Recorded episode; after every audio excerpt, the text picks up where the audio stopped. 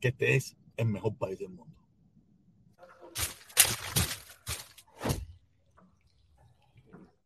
Buenos días, caballeros. Lunes, empezando la semana, día de Leguá. ¿Usted no sabe quién es Leguá?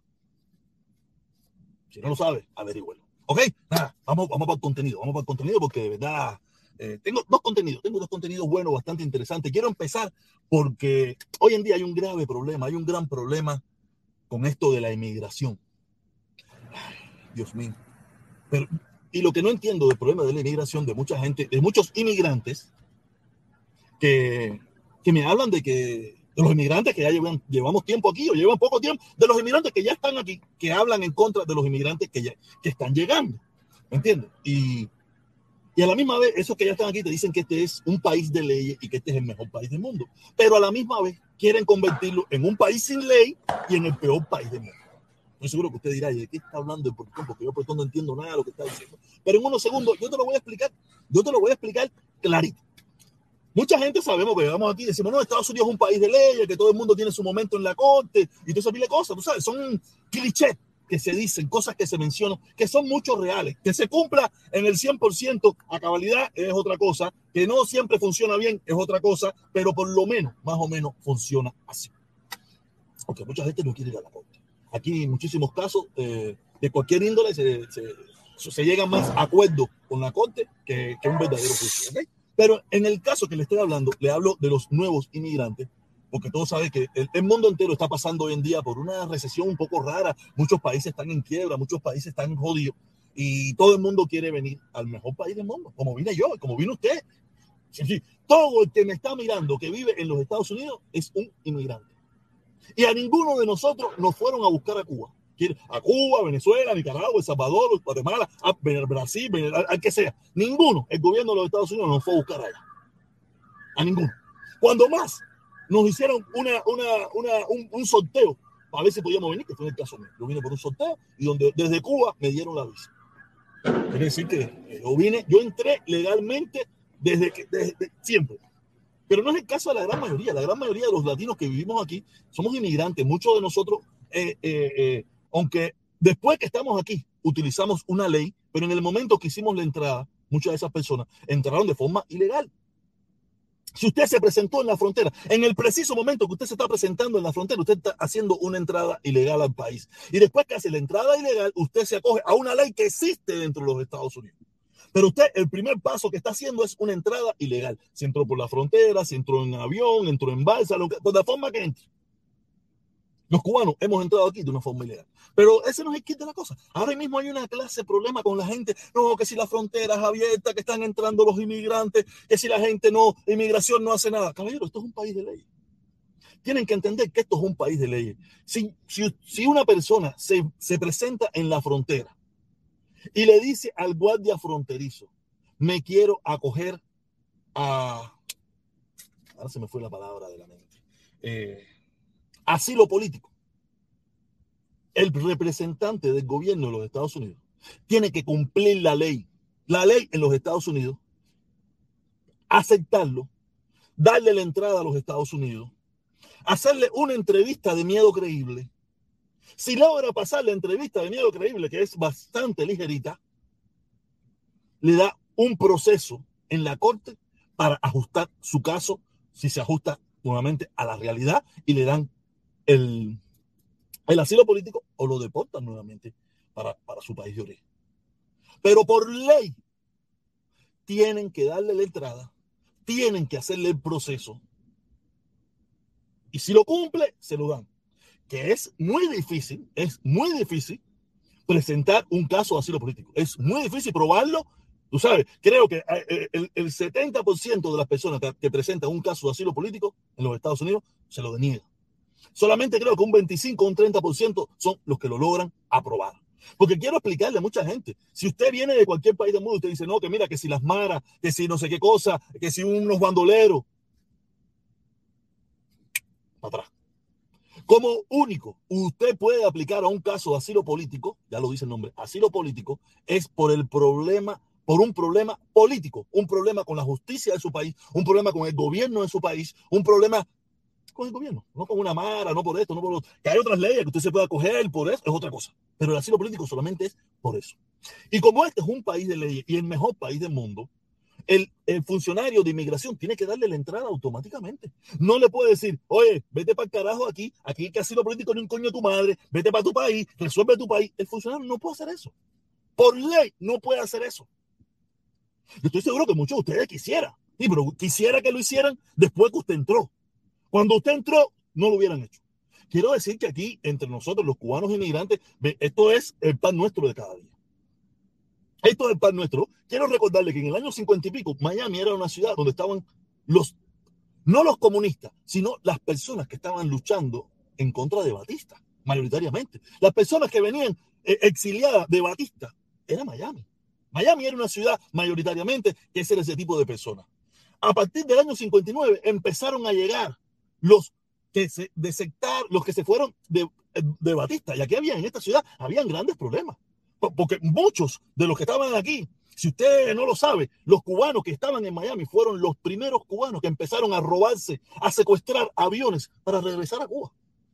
No para venir de Cuba para Estados Unidos, sino para irse de Estados Unidos para Cuba. Porque eran los llamados revolucionarios que, que, habían tenido, que habían triunfado, que su revolución en contra de Batista triunfó. Muchos de ellos volvieron a regresar porque no, lo que ellos pensaron no es lo que se convirtió. Pero los, primeros secuestros conocidos así, que se hicieron populares, fueron los secuestros de los aviones de, Estados Unidos que iban hacia Puerto Rico, que iban hacia República Dominicana o hacia cualquier parte. Los llamados revolucionarios de Fidel, los del 26 de julio, que estaban aquí exiliados por Batista, oyéndole a Batista, que querían regresar a Cuba. Muchos querían regresar a Cuba. Se los digo, no era de Cuba para acá, eso fue después. Los primeros fueron de Estados Unidos para Cuba. Después que vinieron esa primera, ese primero, esos primeros cubanos, que fue la clase económicamente poderosa, la, gente rica, la gente que tenía eh, cierto poder, que, se fue de Cuba porque no le gustó lo, lo, que veía o lo que sabía que venía. Tú sabes, esa gente empezaron a, a, criticar a los demás. Empezaron a criticar a los que siguieron viniendo, a los que vinieron por Camarioca, a los que vinieron en los 70, a los que vinieron en los 80, a los que vinieron. Pero todos ellos se unían para, para criticar al que venía después. Tú sabes, y hoy en día Gente que vino los otros días, gente que entró eh, hace cinco años, hace tres años, hace cuatro años, que también violó la ley, que, que vino en balsa, que vino. Se ha, se ha, puesto a hablar de los, de los nuevos inmigrantes cubanos. Yo no puedo entender, y no quiero hablar de cuando hablan de los venezolanos, hablan de los nicaragüenses, hablan, yo no puedo entender si en Cuba, si en Cuba hay un, una dictadura comunista, asesina, terrorista, no se cosas que todos repetimos diariamente. ¿Cómo podemos decir que esos cubanos no vengan más? Pero no vengan más después de mí. Ninguno de nosotros, ninguno de nosotros quiere irse de aquí. Ninguno de nosotros se quedó allá. Todos nosotros emigramos. Yo tengo un amigo, yo tengo un amigo, fíjate que es la gran hipocresía, un amigo que ya lleva, creo que ya lleva como 10 años después que me lo dijo. Tú sabes que él también es, porque esto es un drama, esto es un drama viejo. Él me dijo que por la gloria de Estados Unidos, él se autodeportaría. Ya lleva 12 años creo que en Estados Unidos después que me dijo eso, no se ha autodeportado. como él entiende que los latinos hemos venido a dañar este país, él lo dice, dice que los latinos que vienen a joder este país, él se autodeportaría. Lo malo es que todavía nunca se ha autodeportado.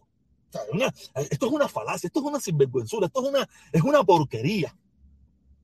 La gente hablando sandeces y barbaridad. Yo sería incapaz, yo sería incapaz de criticar a otro inmigrante. Soy un inmigrante, yo soy un refugiado, yo salí de mi país por todos los problemas que sabemos que hay en el mío, pero en el mío no es el único país con problemas hay un tongón de países que también tienen problemas, y tan grave o tan menos o tan más, porque es nuestro, y que también quieren venir al mejor país del mundo, donde como pobre podemos vivir. Yo no puedo entender eso. Porque por eso, por, e, por e, esto es una de las tantas cosas que hace de que Estados Unidos sea el mejor país del mundo. Si no, lo que vamos a convertir este país en otra, otra mierda más, que es lo que muchos traidores quieren convertirlo traidores y no traidores, que quieren convertir este país en otra mierda, quieren convertir este país en un México, en Honduras, en un Guatemala, en un Salvador, en un Cuba, donde, donde no hay oportunidad para nadie. Lo que yo, lo, lo, yo pudiera entender esto de un anglosajón que tiene 7, 8, 10, 15, 20 generaciones en este país, yo lo puedo entender. Pero de un inmigrante que lo que lleva son tres años aquí, o cinco años aquí, o diez años aquí, que también vino en balsa, que también vino por la frontera, que también se coló en un avión, yo no lo puedo entender. No lo puedo entender. Y lo peor de todo, que es lo que no se dan cuenta, que en el momento de que ellos estaban entrando, ellos también eran esos malos inmigrantes que venían a dañar los Estados Unidos.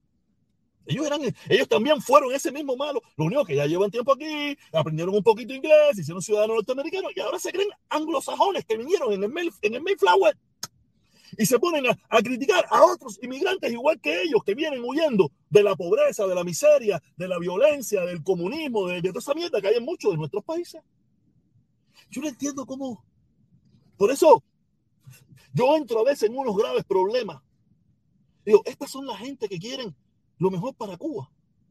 Con esta gente vamos a contar para hacer lo mejor para Cuba con, este, con estas personas que no tienen empatía, que no tienen dolor, que no, les, que no sienten, que no tienen un sentimiento por el prójimo. Con esta gente vamos a hacer una buena Cuba. O dejamos a esos comunistas de mierda allí que se sigan chingando su madre. Porque si yo me imagino que si, que si contamos con esta porquería de hermanos cubanos que tenemos aquí en el sur de la Florida y no de los Estados Unidos, que, que, que, que detestan a su propia gente, que detestan a sus hermanos cubanos que están sufriendo y que utilizan la causa de Venezuela, que si Venezuela es comunista, pero que no vengan los venezolanos. Que si Nicaragua es comunista, pero que no vengan los nicaragüenses. Que si Colombia se está haciendo un comunismo, pero que no vengan los colombianos. Los únicos que tenían, el único que tenía derecho a venir era él. Yo, yo de verdad te lo juro que yo a veces entro en, un, en, un, en una cataxi que yo digo, esto es una mierda esto es una mierda. Aquí no, nosotros no vamos a lograr nada. Yo, a veces quisiera desaparecerme de todo esto de las redes sociales. Es esto es una mierda. Esto es una porquería. Aquí no vamos a lograr nada. Esto es puro odio, pura porquería, puro, puro desastre lo que vamos a crear en una Cuba futura. Veo muy poca gente con verdaderos sentimientos de, de, de, hacer las cosas bien hechas, de arreglar nuestro país, de, de, coger un buen camino, de hacer Cuba verdaderamente el mejor país del mundo. Veo muy poquita gente, para no decirle que no veo a casi nadie. A casi nadie creo que no. Pero sí, que veo muy poquita gente. Veo mucha gente que lo que quiere es hacer más de lo mismo. Más de lo mismo. Mucho revanchismo, mucho odio, mucho, mucha, mucha mierda me, de verdad, me da mucho sentimiento a veces cuando yo me pongo a analizar todas estas cosas y digo, con esta gente vamos a contar. Con esta gente. Esta gente que detesta a su propia gente. Esta gente que se cree que porque ya vive en Estados Unidos y, y, tiene documento y tiene. Ya mira como al cubano que está en la isla o al otro cubano que está acabado de llegar como, como una cosa despreciable. De verdad, yo, yo me pongo y digo, nosotros no, no, no le veo, de verdad se lo mira, la dictadura se va, la dictadura se va a estimbalar toda porque la dictadura no se sostiene. La dictadura no se sostiene en el tiempo. Y más en estos tiempos tan, tan, tan terribles que estamos viviendo. Pero si, si contamos con nosotros para tumbarla, no se va a tumbar. Eh, no se va a caer. Y cuando se caiga, a, los, a las próximas elecciones, vuelve a entrar la dictadura en el poder. Porque lo vamos, por lo que yo veo, por lo que yo veo, y estado de opinión que lo vamos a hacer tan mal que lo que vamos a hacer es una porquería. Es una porquería. Ya le digo, y no será la primera vez que regresan. Ahí está Nicaragua, ahí está Chile, ahí está El Salvador, ahí está eh, Argentina, ahí, ahí está Brasil, que probablemente vuelva de nuevo eh, la, la, derecha, la izquierda para allá de nuevo, porque la derecha lo hace tan mal, lo hace tan mal, que los, que los izquierdosos dicen, ¿lo ven? Yo no lo hice bien, pero por lo menos los ayudé, le di casita, le di esto, le di un frigidaire, le di un televisor. Esta gente no le dieron nada, esta, esta gente le quitaron. Porque les recuerdo, el caldo de cultivo para que la izquierda exista es la derecha mala. Es una derecha que no funciona, es una derecha que no sirve. Entonces, yo creo, por lo que yo veo, que no sé si dejamos de Canelo o lo quitamos. Te lo juro por mi madre a veces no sé en qué drama me meto. Si lo quito o lo dejo sea, yo lo voy a quitar, claro que estoy loco porque se vaya. Pero si lo miro fríamente, analizando, yo creo que si no hay, si los cubanos de verdad no le metemos buena, buena trova a esto, lo que nosotros vamos a hacer en Cuba es una mierda. Una mierda. Si los cubanos en Miami logran tener cierta preponderancia en el discurso político en una Cuba futura, lo que vamos a hacer es una mierda. Una mierda. Te lo juro de verdad. ¿Qué más quisiera yo estar equivocado? ¿Qué más quisiera yo? Tenía, te dije que tenía otro tema, pero creo que me extendí en este, porque este creo que meritaba todo el, toda la, todo mi tiempo. Creo que hasta me cedí, lo hice 15 minutos, últimamente estaba haciendo videos más cortos, pero nada. Por favor, si lo viste hasta el final, dale, deja tu like, deja tu like, por favor, deja tu like, suscríbete y nada, y activa la campanita para que no te pierdas los nuevos contenidos que estoy haciendo. Cuídense mucho, nos vemos. Si es posible, hoy 4, 4 y media, 4 y 45. Estaremos por ahí. Nos vemos. Ah, caballero, aquí estoy, aquí estoy. Esto, esta es la nueva onda del protestón cubano.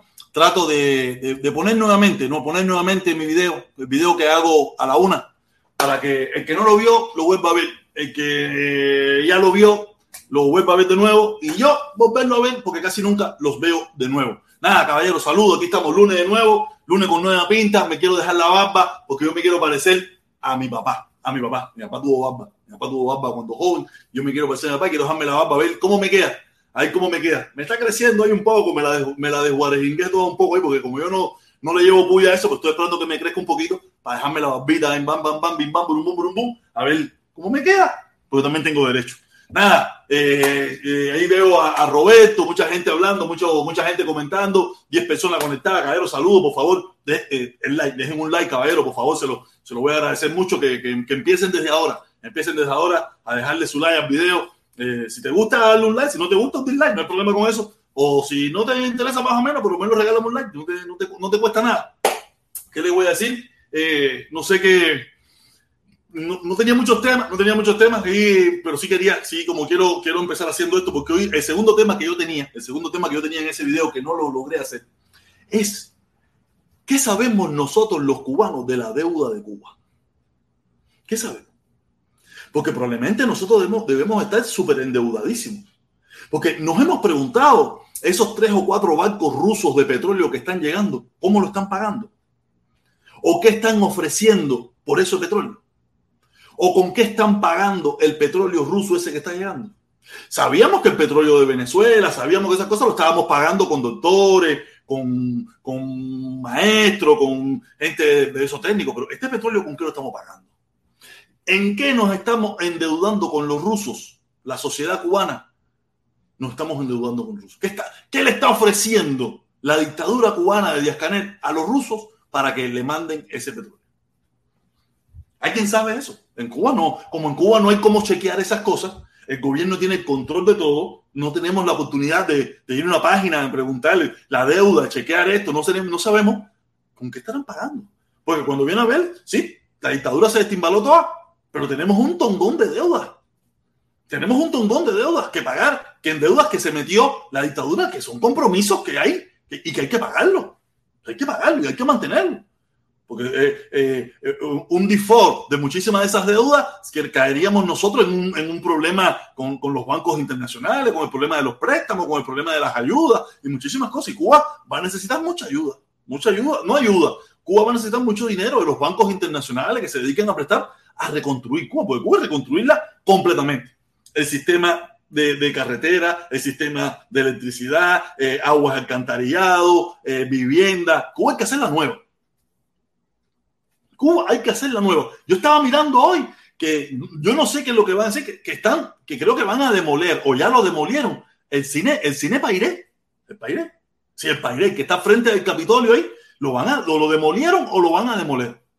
Tú te imaginas una joya arquitectónica de la ciudad, la demolieron, lo demolieron. Un cine, un cine teatro precioso, enorme, que se dejó, que se descuidó se descuidó y, hoy en día, por, lo, por las imágenes que vi, era una ruina, era una ruina el cine. Pero, porque esas son las cosas del pueblo. Los, turistas no son de ir al cine. aparte, ¿qué película van a ver? Si en Cuba no sé si, se harán películas todavía. Pero eh, eh, el, gran problema de Cuba es la autodestrucción, el autocanibalismo.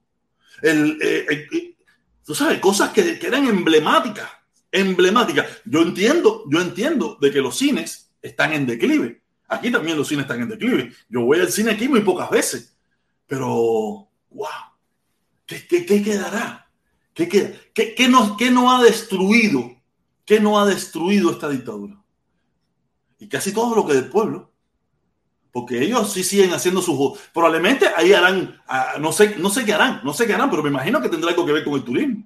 Un hotel o algo porque es un lugar súper céntrico, súper emblemático, súper, súper, súper lindo, frente al Capitolio, al lado del Parque Central, frente al teatro que hoy le llaman Alicia Alonso, eh, eh, mirando también lo que viene siendo, o sea, es un lugar súper estratégico de la capital.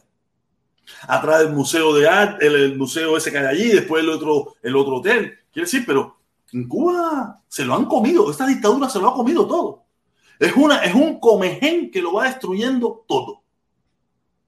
Yo no sé igual, no sé qué han hecho con el, el, otro, el, hotel ese que está ahí a una escuadra ahí, que también se que cogió, que se derrumbó con el camión de gas. No sé qué van a hacer con eso, no sé si ya lo están reconstruyendo, no sé si lo están haciendo nuevo nuevamente, no sé.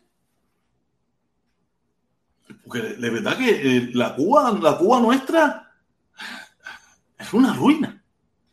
Es una ruina. Mira, aquí tenemos el negro que, que, nos está escribiendo. Vamos a ver qué dice el negro. Dice, dice, el problema se agrava cuando te adueñas de los medios de producción, pero no tienes ni la capacidad, ni la intención, ni la economía para sustentarla, para sustentar todo el deterioro de la infraestructura cubana. Tienes toda la razón, mi hermano. Tienes toda la razón. El deterioro de la, el deterioro de la sociedad cubana es a todos los niveles a todos los niveles, para donde quiera que usted mire, es el deterioro de un país entero, con dos o tres bolsones, dos o tres bolsones, donde existen cosas más o menos, pero en el 95%, el 90% del país es una ruina total. Una ruina total.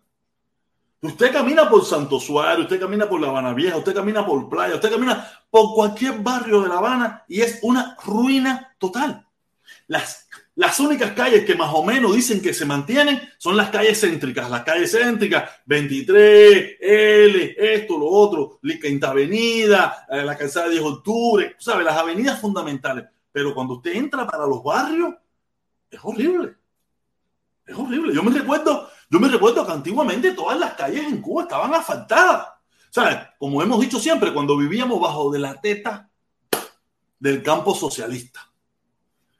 Ahí más o menos, Cuba más o menos servía para algo. O sea, yo me recuerdo que la primera vez que yo fui a Nicaragua, yo miraba y yo le decía a la gente, no, allá en Nicaragua las calles, las, calles principales eran, algunas eran de, asfalto, las otras eran de adoquín y todo lo demás era terraplén. Y yo con mucho orgullo le decía, oye, esto es que en Candela aquí, en mi país todas las calles son asfaltadas. Y eso es mentira. Yo los engañé.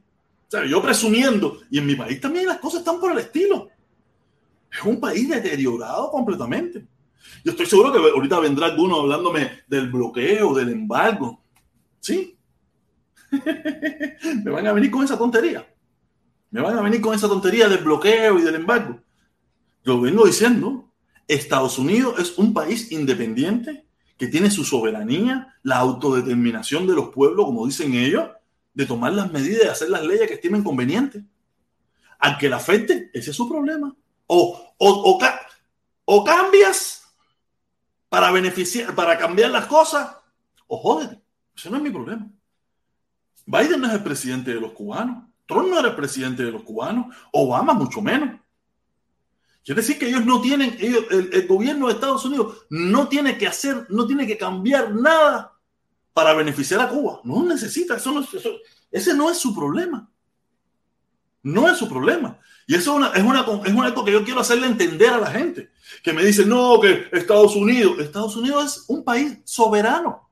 Cuba no es un país soberano de imponer una dictadura socialista comunista. No es un país soberano. No es la autodeterminación del gobierno de mantener ese sistema. Entonces Estados Unidos tiene la autodeterminación de su pueblo, la soberanía, de hacer lo que le dé su reverendísima gana también. Y no tiene por qué cambiar para beneficiar o para, para, mantener en el tiempo a una dictadura que a ellos no le conviene o no le gusta o no le interesa. Yo puedo entender, yo puedo entender, pues como me decía mi, socio Felipe, no, que si, que, si está, que esas leyes fueran en Haití, si fueran en Haití te cagas en eso, pero no es Haití, es la potencia número uno quien las hizo. Entonces, chúpate esa mandarina. Entonces, chúpate esa mandarina. Porque digo, nosotros, nosotros, nosotros, lo decía yo los otros días, cuando vimos que la situación de nuestras vidas estaba complicada, nuestra familia estaba complicada, ¿qué hicimos? Nos largamos. Y nos fuimos a vivir al imperio. Aquí tenemos a un tongón de comuñanguita que le cae, que, que dicen ellos que detestan el sistema imperialista norteamericano, que son muy malos, que no sé qué cosa, que hacen leyes, pero viven aquí. Y después se anexan por cuenta propia, se hacen ciudadanos norteamericanos. Porque yo te puedo entender, ok, tú, tú estás aquí porque tú quieres vivir mejor, pero, pero coño, no te hagas ciudadano americano, sigue siendo cubano. Cubano, no, ellos no quieren ser cubano ni pinga. Cubano ni pinga, fíjate eso. Yo quiero ser Yuma, yo quiero ser imperialista. Por eso es que yo le digo que son anexados por cuenta propia. Pero si ahora yo hablo de anexar a Cuba con Estados Unidos, no, tú eres un traidor, sale mi hermano Felipe, sale el otro, ah, que tú eres un traidor, que tú no eres cubano, que tú eres un excremento, que tú no Yo sé, pero si tú eres ciudadano norteamericano, tú eres un anexado por cuenta propia. Ah, pero tú quieres ser un, tú quieres ser un americano, tú quieres ser un capitalista, tú quieres ser un, tipo con derechos, pero tú no quieres que tu pueblo sí lo sea. Yo entiendo que es, es casi imposible convertir a Cuba en, en, un, en un, país más de, de, Estados Unidos. Eso es casi imposible. Eso no, eso más fácil, más fácil. Eh, eh, Puerto Rico logra su independencia que nosotros nos anexamos a Estados Unidos. Eso. Eh, pero a nosotros sí, pero ellos no. Que es lo que yo venía diciendo. Nosotros los cubanos, no, yo no sé qué Cuba de mierda vamos a hacer nosotros. Porque cada vez que miro, cada vez que escucho, cada vez que lo que oigo hablar es mucha gente, barbaridades y sandeces que no le veo verdaderamente enfocado en cómo lograr un buen objetivo para nuestro país. Veo mucha gente con mucha con mucho revanchismo, con mucho odio, como llaman los, los, lecheros, o los odiadores. Yo creo que, que, que, si ellos han encontrado una frase que tiene bastante razón, es esa, los odiadores, aunque yo estoy completamente en contra de esa frase, pero han encontrado una frase que es real, es real.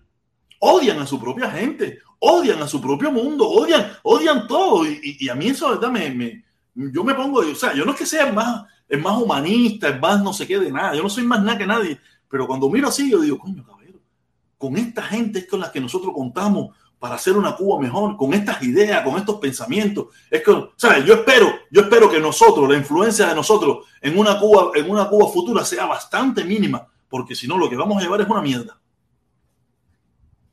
Lo que vamos a llevar es una mierda. Ahí tenemos, ¿qué dice, dice el negro por aquí de nuevo? ¿Qué dice el negro por aquí? USA aplica sus políticas por intereses económicos, cooperación en, en, el mercado. Si vas a contar de sus propiedades, no entiendes a su sociedad con varios países, no solo Cuba. Ahora no entendí ni pinga, yo lo que leí fue un disparate. Leanlo usted, leanlo usted, yo lo que leí fue un disparate ahí. Ya te digo, y ese es el problema, ese es el problema. Nosotros, nosotros, es lo que yo le decía a, hablaba de Felipe Cantillano, está, por ahí eh, picándole las orejas. Yo le decía, tú esta gente que, que, que, que solamente miran el bienestar de Cuba a, por, eh, a, través de los Estados Unidos, son platistas. Son la misma gente que, que, estaban a favor de la, de la enmienda Platt. Porque ¿cómo, ¿cómo nosotros no vamos a ser capaces de hacer una Cuba nuestra sin contar con Estados Unidos. Quiere decir que si estamos contando con que Estados Unidos flexibilice sus leyes para favorecer una dictadura, coño, eso no va a suceder. Es más, yo estaría en contra de eso. Eh, yo estaría, no, yo estoy en contra de eso. Yo en los últimos tiempos que me he puesto a analizar, este es mi punto de vista, puede ser que a usted no le guste, no le interese, pero olvídate de eso. Estados Unidos hace las leyes que estime conveniente. Y si se afecta otro país, ese no es mi problema. Así dirán ellos, ese no es mi problema. O te acoges a lo que yo digo, o sigue ahí, muérete de hambre, resíngate. No es que a mí me guste que esté pasando eso con mi país, pero yo no puedo hacer otra cosa. Yo, ¿Qué más puedo hacer? ¿Qué más pude hacer? Cuando yo pensé que de una forma podíamos tratar, yo, yo hice, yo motivé en esta ciudad, motivé una caravana por un año que logramos en su momento que más tuvimos, tuvimos casi 500 personas y no logré nada. Ahora tú crees que voy a lograr que le metan más sanciones ahora que soy yo solo. No voy a lograr nada tampoco. Por eso te digo, no, no, no, entiendo nada, de verdad. A mí me, me, jode mucho, me jode mucho ver, ver todo eso, ver que, que tanto odio, tanta mierda, tanta, tanta gente adorando a tonto. Ah, que si Otaola no, que si Eliezer no, que si eh, Ultra, que si los esa gente no, le importa nada de eso. La gente no le importa. Yo estoy consciente de que mucha de esa gente, no esa gente que son los que más conocemos, te estoy hablando de los políticos, los politiqueros viejos, los viejos que llevan años viviendo de esto, años viviendo de esto, tampoco le interesa. No le interesa. No le interesa tampoco porque se le cae el buen vivir, se le acaba el nombrecito de poder ir a, ser una figura en esta ciudad o, poder viajar el mundo entero con el dinero del, del, gobierno de los Estados Unidos. Se le acaba. Por eso yo pienso que aquí no, esto, la, la dictadura se va a caer porque es insostenible en el tiempo. No porque nosotros la vamos a tumbar ni nada por el estilo. Es insostenible la presión que le está poniendo el pueblo cubano, la presión que está poniendo el pueblo cubano es, es horrible. Es horrible. Ellos pueden mantener una parte del pueblo, pero hay otra parte del pueblo que ellos están conscientes que son simuladores. Son personas que lo único que están es tratando de sobrevivir y yéndose. Porque usted se imagina un país donde la juventud está huyendo por masa en los últimos 60 años. Yo hace poco le puse una encuesta aquí, le puse unas, unas encuestas, no, unos estudios, tú sabes, donde Haití, Haití, de 1960 a la fecha, duplicó la, eh, población. Eh, pues, eh, República Dominicana, República Dominicana, otro país pobre, más chiquito que Cuba, duplicó y un poco más la población en los últimos 60 años. Cuba no llegó a duplicar la población. No llegó a duplicar la población. Y eso que tuvo un, un sistema de salud bueno, y eso que tuvo muchísimas cosas, no lo logró. No lo logró. En primer lugar, y no me pueden decir porque haitiano, aquí hay un tongón. Dominicano, en Estados Unidos hay un tongón. Y así todo, en su país, duplican la población. Desde 1900, cubano, no, no, no, hemos logrado duplicar la población. Y no es que aquí haya más dominicanos que cubanos, no, no, no, igual. Más o menos, el, el nivel de población más o menos lo mismo. La población cubana no, no, no creció. Y teniendo salud pública gratis, teniendo todo gratis, toda esa pila de cosas gratis, no creció. Y en los últimos tiempos ha decrecido a pasos agigantados. Busque, busque, busque usted mismo sus alrededor. La mayoría de toda la gente joven se está yendo. ¿Cómo un país se sostiene con, viejos? Dime, ¿cómo un país se sostiene con viejos y sin dientes? Porque en Cuba las clínicas ah, dentales no funcionan. No existen. Si tú no tienes chiquilines, olvídate de eso. Te van a meter un taladro viejo en la boca. ¡Ay, y toda esa pila de mierda y no eso, si tú tienes, si tú no tienes pasta, tú no tienes pastica, no hay, no hay, no hay, no hay para que tú te arregles los dientes. En Cuba estamos, ahorita, ahorita no, ya estamos igual que Laura en América, ah, que ponía una tonga sin dientes, y así estamos en Cuba, la gente sin dientes, la gente todo. Yo estaba mirando, tú sabes que este fin de semana en Cuba, porque esta gente, la dictadura no, no es original, la dictadura no es original, ¿no? Y ellos como me imitan a mí, me imitan a mí porque saben que lo que yo hice tuvo éxito, tú sabes, metieron una bicicletada metieron una bicicleta por el voto sí. Yo les recomiendo a la gente que vote no. O sea, que vote no, porque en definitiva eso no les sirve para nada. Pero pusieron varias fotos de lo que fueron las votaciones fuera en el exterior. Y yo veía unos niños gorditos cuidando la, la, la, la, urna esa de votación. Pero cuando me pongo a leer, no, era en, en, en, ¿dónde era? en Suecia. claro que los niños estaban gorditos Busque a los niños de Cuba. Los niños de Cuba están desnutridos. Los niños de Cuba están, eh, están pasando necesidad. Están flacos. ¿Sabes? Un gordito, salió un gordito con otro gordito así con una pañoleta, sin uniforme nada. Tú sabes, con una pañoleta ahí todo gordo, ahí todo, todo, todo yumiado, todo yumiado, todo lleno de yuma. Todo lleno de mantequita, todo lleno de galletitas de chocolate, todo lleno de, Coca-Cola y todo eso. Los niños en Cuba están desnutridos. Los niños en Cuba están, están, están, eh, eh, los, niños de Cuba tienen la misma estatura que los, que los cubanos de 1863. Los cubanos de 1863, el más alto medía 1,64. El más alto de todos los cubanos medía 1,64. Los niños, los, la juventud cubana hoy en día, el más alto mide 1,66.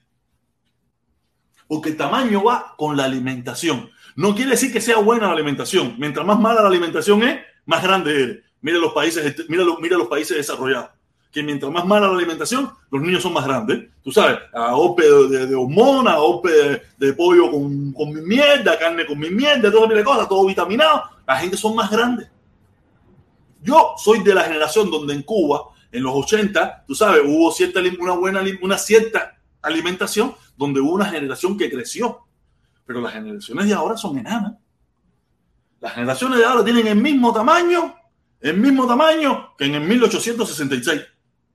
Usted vaya a un museo, vaya a un museo y mire las camas, mire la ropa, para que usted vaya y usted diga, ay, esta cama es muy chiquitica. Esta ropa, no es que eran, personas chiquitas, eran personas de, de, de tamaño pequeño por la alimentación.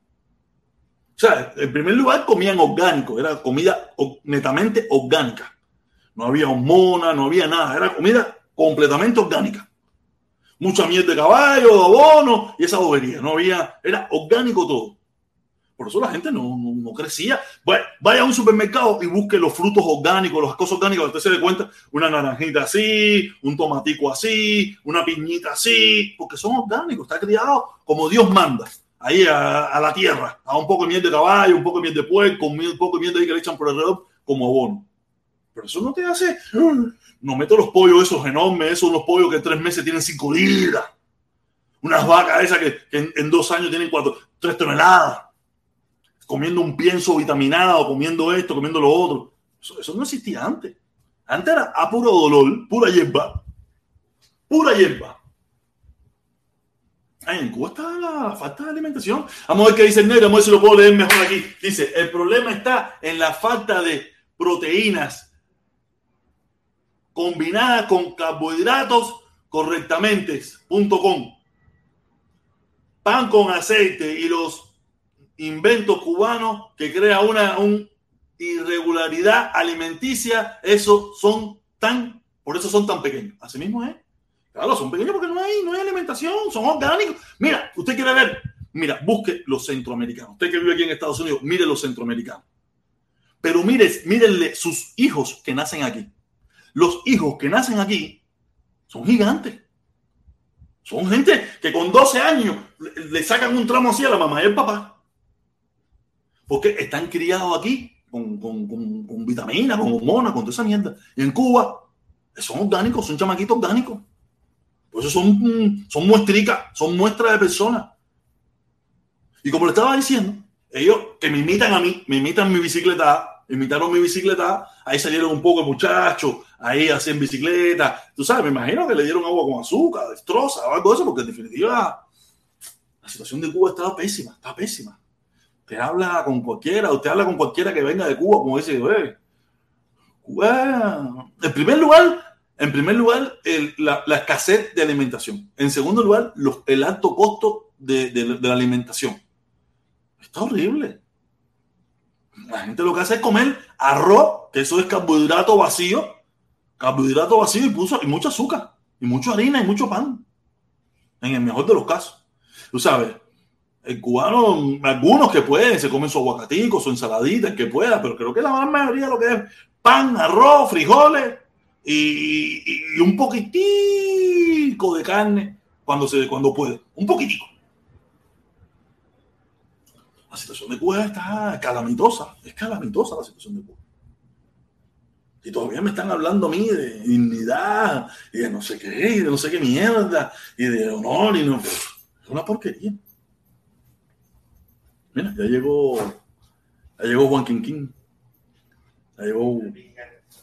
Y, ese es el problema, la situación complicada. Dice Walter Ramos, un me gusta para el canal. Sí, sí, coño, sí, caballero, por favor. Dejen su like, dejen su like. Déjame ver, déjame ver, déjame ver, déjame ver. ¿Cuántos likes le han dado? ¿Cuántos likes le han dado a esto? ¿Cuántos, cuántos likes le han dado? Dos likes le han dado. Ah, espérate, mira que no he hecho esto aquí. ¿Cuántos likes le han dado? No, tenemos, tenemos 10 me gusta, tenemos 10, tenemos 10. Tenemos 10 me gusta, papi, tenemos 10. La gente está, la gente está apoyando, la gente está apoyando, la gente no es tan tacaña. La gente no es tan tacaña, la gente. No, no, la gente, la gente está bien, la gente está bien. Dice, está fuerte aquello. Mira, aquí tenemos un rojito, un rojito. Dice, está fuerte aquello. Y todavía hay gente que, que eso es, que dice que eso es mentira. Mira, me, yo, me, yo a cada rato me pongo a ver las boberías que habla eh, Florecita, la muchacha esa de Alemania y de otros. Se ponen a hablar una cantidad de sandeces. Y digo, ¿esta gente qué, qué le pasa? ¿Esta gente en qué mundo vive? ¿En qué país están viviendo esta gente que no están viendo la situación de Cuba? Y cuando tú le hablas de la situación de Cuba, te dicen que el embargo, bloqueo, olvídense del embargo, el bloqueo y las sanciones, que eso no se va a quitar. Biden no quiere perpetuar una dictadura. Y más ahora que Biden tiene rendido a Vladimir Putin. A Vladimir Putin lo tiene rendido completo. Ustedes no vieron lo que pasó este fin de semana, como todo el mundo le metió raspacoco a Vladimir Putin. Lo hacían esperar, esto, lo otro, el mismo presidente de, la India, el otro, el, de, el otro árabe. No, no, no, no, qué, vergüenza. Es que Vladimir Putin está desprestigiado. El tipo está desprestigiado completamente. Ya tú te, tú te imaginas, tú te imaginas que lleva siete meses, siete meses para tratar, que dijo que lo iba, que lo iba a pasar en unos días. No, el mundo entero. Aquí hay mucha gente que no se da cuenta el clase de logro que ha obtenido Joe Biden. Joe Biden con su bobería y su estupidez y el heladito y la tontería que hablan la gente. Joe Biden ha, alcanzado un logro de unificar nuevamente Europa, desmembrar a Rusia, todos los días en Rusia, los mismos aliados, la misma gente que lo apoyaba hasta los otros días, le está diciendo a Vladimir Putin, papi, vota fuera, vota fuera que tú, que tú apestas. Aquí estamos todos jodidos por tu culpa. Te salió mal. Pensaste, pensaste que podías, porque tenías el poquito de gas, porque tenías el poquito de brillante, porque tenías el poquito de, agua bendita, eso, que ibas a, a doblegar a Europa. Y Europa no se doblegó. Europa está pasando un poco de trabajo, pero no se doblegó. Estados Unidos ha logrado, ha logrado unificar a todo el mundo. A China lo tiene clavado. Fíjate que China ya, ya, China, ya se acabó los chinos hablando de, Hong Kong. Se acabó. Ustedes oyen a los chinos hablando de Hong Kong, ustedes oyen a los chinos hablando de cositas. No, los chinos, los chinos están así, mira, diciéndole a Vladimir Putin, por tu culpa, por tu culpa, por tu estupidez, Mira en el clase en el río, en el lío que tú, que tú nos metiste, cuando, cuando, cuando casi lo teníamos convencido al mundo de que nosotros éramos los que íbamos a acabar con la crítica con los manos. No, no, no. Putin, lo que ha pasado Putin este fin de semana ha sido la vergüenza de decirlo. No, pero es lo que merece. Es lo que merece. Porque Putin, no sé si ustedes saben que Putin era del, ¿sabes? Putin tenía una conferencia de prensa o una, una reunión entre dos mandatarios, él era el que llegaba tarde, 15, 20 minutos después. Hoy en día todo el, todo el mundo le hizo lo contrario. Todo, Vladimir Putin tuvo que esperar por los cinco presidentes con que se reunió en este fin de semana. Tuvo que esperar. Le dijeron, ¿qué volá con lo tuyo?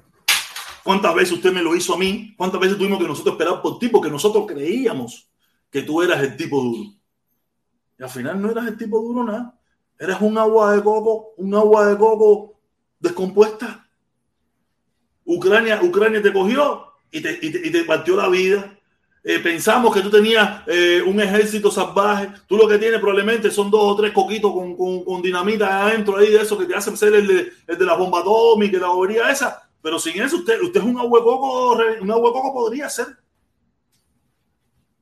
Aquí hay mucha gente que, no, que en, su, en su odio visceral al Partido Demócrata no se está dando cuenta el clase de logro que ha tenido en ese aspecto. Yo puedo reconocer que en algún otro aspecto económico, en otro aspecto, las cosas no pueden, no están muy bien.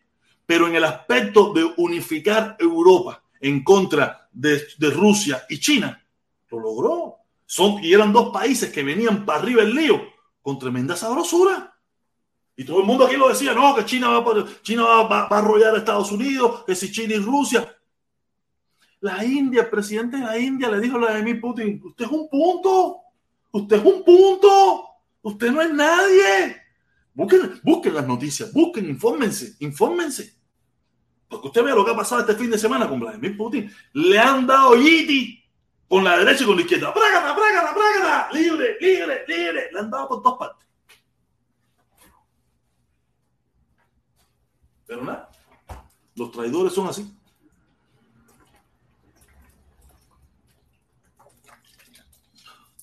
¿Qué dice Rojito? Dice Rojito. Dice, Florecita lleva como 20 años en Alemania que se ¿Qué se puede esperar de? Imagínate tú, Alemania, un país del primer mundo, con sabrosura, con todas las cosas en pinga, hablando mierda. Claro que sí. Por eso me encabrono mucho con mi hermano Felipe, que sin, él sin darse cuenta, sin darse cuenta, tiene el mismo discurso de la mesa redonda. Tiene el mismo discurso de, de Confilo, tiene el mismo discurso de Cuba Debate, tiene el mismo discurso de Díaz Canel. Ese de que, de que si el pueblo sufre, lo primero que tenemos que ver nosotros es que a la dictadura no le interesa que el pueblo sufra. ¿Sabe? No le interesa. El pueblo cubano no tiene autodeterminación, no tiene la verdadera sobre, so- soberanía de, exigir o pedir el sistema político económico que ellos quisieran tener. En Cuba hay un sistema político, económico y social impuesto por una dictadura a golpe de muertos, de presos políticos y de millones de refugiados. Yo digo, hermano, pero ¿sabes? Y, a mí no me interesa, Felipe puede tener, y, eso es lo bueno que, puede, que tiene este mundo, y esa es la Cuba que yo quiero, donde existan personas como Felipe, existan personas como yo, existen anormales como Otaola, existen anormales como, como cualquiera, o gente sabia como yo, tú sabes, y, y que podamos conversar y que podamos tener puntos de vista sin problema ninguno. Lo que sí, lo que sí estamos cansados es de que, que se imponga o que se quiere imponer un- un- una línea de pensamiento y que todo el mundo tiene que pensar igual. Yo eso no lo quiero. Yo eso no lo quiero. Y es lo que yo veo, y es lo que yo veo en mucha gente del lado acá. Lo que yo veo en mucha gente del lado acá es que se quiere poner una línea de pensamiento, ah, pero contraria a la que hay ahora. Y si tú no tienes esa línea de pensamiento, tú también vas a ser excluido de la sociedad. Entonces es una mierda. Es una mierda. Porque cuando no me sirva por X, por H, por B, no voy a tener el derecho, ni voy a tener la posibilidad de poder exigir, de poder pedir, de poder hacer nada, porque me va a pasar lo mismo, me van a fusilar, me van a meter preso, o me voy a tener que ir del país. Entonces, es- entonces, salimos, salimos, ¿cómo es? Salimos de Guatemala para entrar en Guatepeor. Porque eso fue lo que pasó. Salimos de Batista, que, que imponía un sistema, un- un- un- una, una sola mentalidad, que no podían existir oposición, que no podía existir comunista, que no podía existir eso, para entrar en otro sistema donde no podían existir personas que tenían que libres pensadores, esto y lo otro. No podían.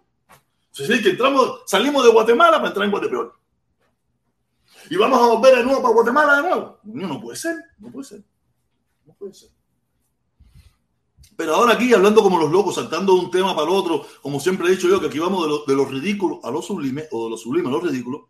Eh, el sábado, el sábado estaba en el parque con mi hija y me empezó, me puse a escuchar música cubana.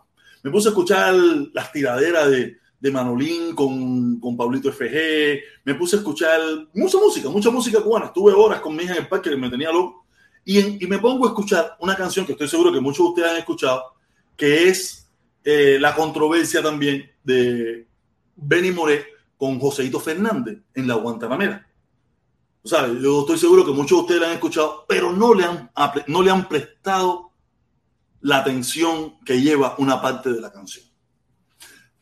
Yo no sé, yo no sé si ustedes sabrán, yo, yo soy habanero. Y yo cuando me pongo a hablar de, de, mi- de mis hermanos cubanos que son del oriente, tú sabes, ah, lo- lo- lo- lo- los charangueos, los charangueos, los guachineos, los jodos, ah, que si los palestinos, que si esto, que si lo otro. Y yo pensaba, yo pensaba que eso era algo de estos tiempos, algo de, de- de- de- de ahora, o de hace un tiempo para acá, o algo que se, que se hizo con la revolución. No sé, yo pensé que era algo de ahora. Y no. Eh, les recomiendo que busque la canción y se dará cuenta que el problema habanero y los de- el oriente del país ha existido parece que de siempre. Porque en la canción, si usted no sabe la canción, hay una parte que, que, Benny Morel le dice a Joseito Fernández que, que él pensaba que, que él era de Oriente, de Guantánamo, y Joseito Fernández de una forma muy respetuosa le dice, no, yo soy de La Habana, yo soy de aquí, yo soy de la capital, yo soy de La Poma, ¿me entiendes? Y Benny Moré le responde en la tiradera que, que, que humilde, que él no concebía un habanero humilde. O sea, más o menos se lo palabreo. No le pongo la canción porque en definitiva me van a dar un copyright y esa cosa y no estoy para eso.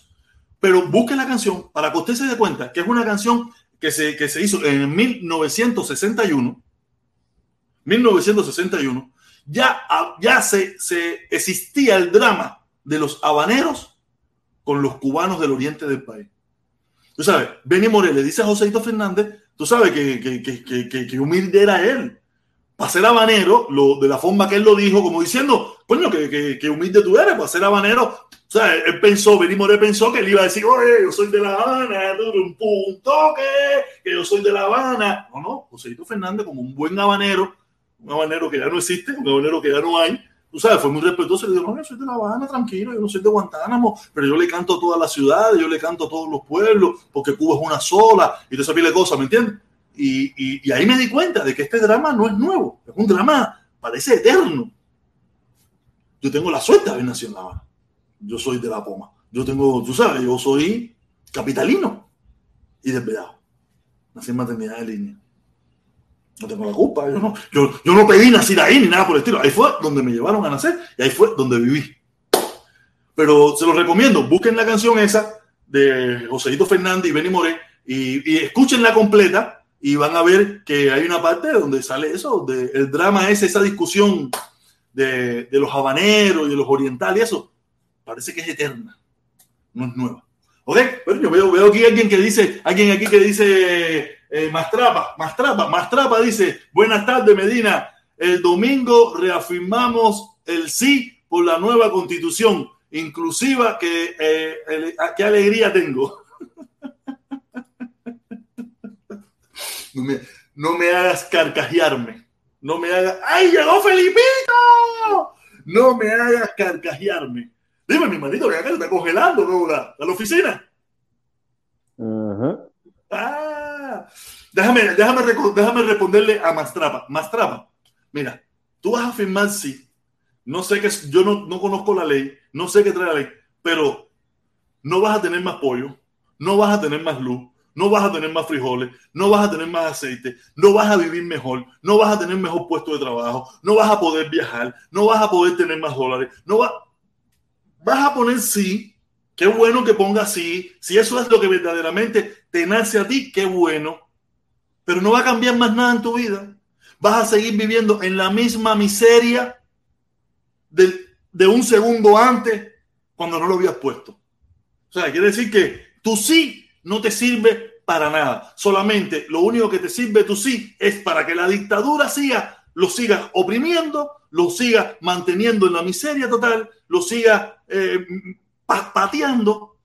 Y tú, como inocente al fin, inocente al fin, que no te das cuenta que se han burlado toda tu vida de ti, se han burlado completamente del pueblo cubano, se han burlado de todos nosotros, vas a ir a votarle, a votar que sí, que probablemente la ley es buena, yo no lo sé si la ley es buena, yo solamente lo único que le digo a la gente, vota no, para que demuestre tu inconformidad con el sistema que hay en Cuba. Es lo único que te digo. O sea, yo no sé si la ley es buena o es mala. El problema es que firmes lo que firmes, digas lo que digas. Si dices, si dices no, por lo menos te queda de aquello de que tú no estás de acuerdo con aquello. Pero si dices sí, estás diciendo sí por menos pollo, sí por menos electricidad, sí por menos vivienda, sí por menos calidad de vida, sí por más hospitales rotos, sí por toda la, miseria y la destrucción que tú vives en tu país. Ok, mi hermanito. Que vuelta, mi hermanito Felipe, te estuve llamando hoy. ¿Qué pasó? Ah, te, veo, pero eso es una oficina bacana en talla ahí, con cortinita en talla, pintadito todo sabroso y todo eso. Todo da cuenta. Aquí, aquí. eh, no, eh, pues imagínate tú mostrando que yo sí trabajo, caballero. Uh, sí, porque la gente, tú sabes que la gente se pone a hablar mierda, la gente se pone a hablar mierda de que tú no trabajas, de que tú de casa YouTube, dejaste el trabajo igual que el invicto y que tú haces miles de dólares, que tú eres, que tú eres el que Que le a mí hace me los paga la trabajos, embajada. Que a mí me paga la embajada. te paga la embajada y te haces miles de cosas, tú sabes. Oye, yo te he mencionado hoy a ti en dos o tres ocasiones, no sé si estuviste mirando la directa al principio. No, no, no, no, no. Yo entré No, sí, ahora. sí, yo porque tú sabes que tú te, tú te pones como ñanguita, tú te pones como No, tú ñanguita. sabes que soy, yo tú sabes que soy changa entero. No, tú, tú eres ñanga, tú eres ñangarita, tú eres ñangarita y, y a veces cosas que tú dices me sirven para, mi, para mis cosas, pero yo digo, pero eso es lo bueno. En la Cuba que yo quiero, mi hermano Felipe y yo y muchísimos más, podemos vivir con nuestras ideas y nuestras opiniones. Podemos tener un debate acalorado, pero no pedirnos la cabeza. Y Ah, podemos salir después del debate, después del debate tenemos que salir a comernos una sopa, tomarnos un pollo, una cerveza, porque así es como único vamos a tener una, una, una Cuba que valga la pena. Déjame hacerte un cuento. Dios no quiere que yo trabaje. ¿Cómo es? Dios no quiere que yo trabaje. Por eso se Dios, Dios, Dios hizo el trabajo para jodernos. No, tú sabes por qué. Porque vengo, vengo aquí al trabajo y tiembla. Tembló. Tembló aquí en mío, un terremoto creo de magnitud 5, 6, 7, tengo que ver la magnitud que tuvo. Sí se sintió, se sintió, uf. yo sentí más este terremoto que el del 2019. Imagínate. No, pero no, yo- lo que no sé si se habrán caído cosas, pero sí, porque en el 2019 se cayeron una pila de cosas. Pero el problema es protesta. ¿Tú sabes cuál es el problema? ¿Por qué tú estás haciendo el comentario? Porque aquí en México ha temblado tres veces el mismo día. Los tres grandes terremotos que ha tenido México han sido en el mismo día, 19 de septiembre, hoy. ¿Qué tú crees? Obra de Dios, ¿no? No, no, no, eh, eh, eso es, eso es algo tres veces el mismo día. Dice el negro que fue 7.6 el 7.6. temblor que hubo. Hubo uno en Corea también, en Corea también hubo uno por allá también, yo estuve mirando las imágenes. Sí, pero protesta, tú sabes lo que tiemble tres veces el mismo día. No, hay, hay fechas que son marcadas, como el 11 de julio. El 11 de julio es una fecha, el 11, el 11. El 11 es un número marcado. El 11 es un número súper marcado. Si tú te pones a mirar cuántos acontecimientos en la historia han sucedido un día 11. O sea, te voy a hacer el cuento, te voy a hacer el cuento. El otro, el otro temblor, el otro 19 de septiembre. ¿Tú sabes dónde me cogió mi temblor? ¿Dónde? En el metro. Pero- Pero no lo sentí, ¿No lo sentiste? no lo sentí. Ah, no, estaba Yo sentí que el metro se movió para aquí, para acá y ya, pero no así como que No, pensaste que era el mismo oscilamiento del El tren. mismo, el mismo metro que se movía, ¿entiendes? O sea que yo no lo sentí. Cuando salí para afuera del metro vi toda la destrucción, la gente gritando. Esta vez pasó lo mismo que la otra vez en el sentido de que las líneas se cayeron completamente. No, cada vez que pasa eso, en la, eh, el Ezeiza de aquí de México, Oh. Ah, porque hay un monopolio, hay un monopolio o no. no, no es un monopolio, hay compañía, pero la más grande es Telcel, ¿entiendes? Esa no es la del Lisbenban ese, ¿cómo es? La de Lin- la de Lin ese, la de, la de Lin León. Lin, una cosa de esa. La, sí, eh, Slim. Slim. La de Slim.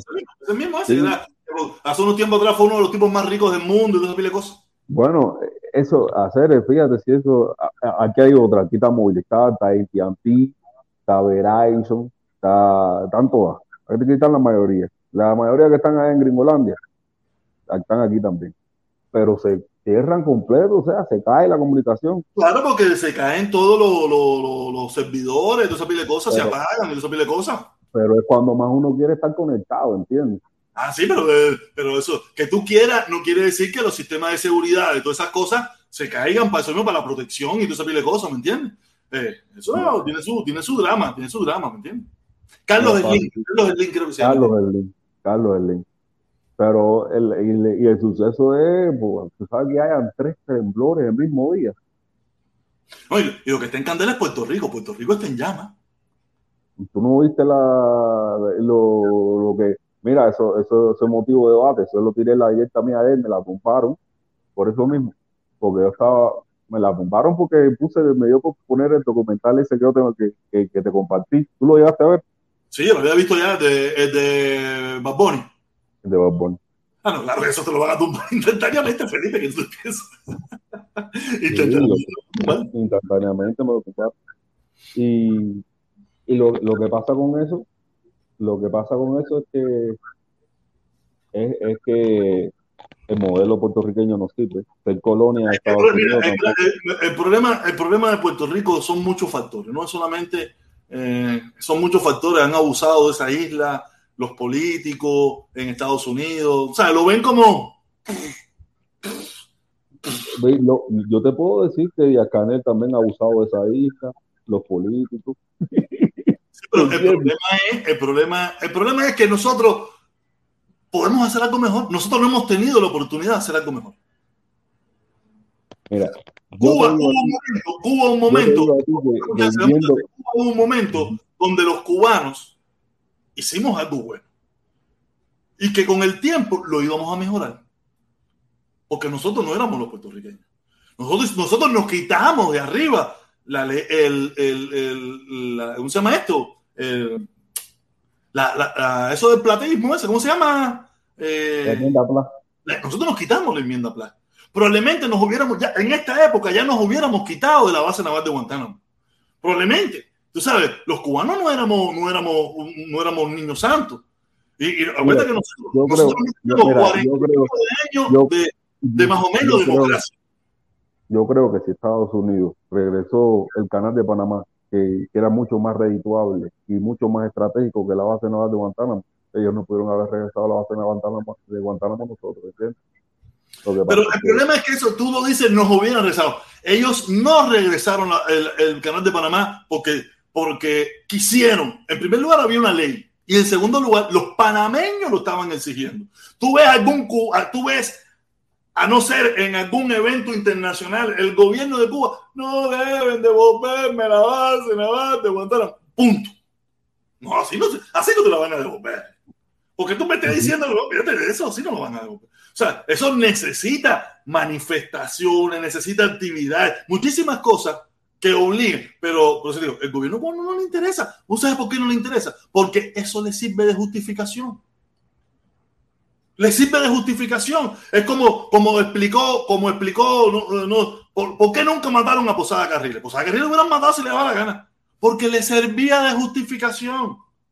¿Por qué cuando ha habido intenciones con otros presidentes, cuando se podía quitar el embargo, nunca hicieron lo posible por verdaderamente quitarlo? Porque le servía de justificación. protesta, No, pero el embargo, el embargo está codificado, probablemente tengamos que vivir pero Pero yo viendo la realidad de Puerto Rico a través del documental ese, lo que me di cuenta de que al modelo puertorriqueño no podemos aspirar tampoco.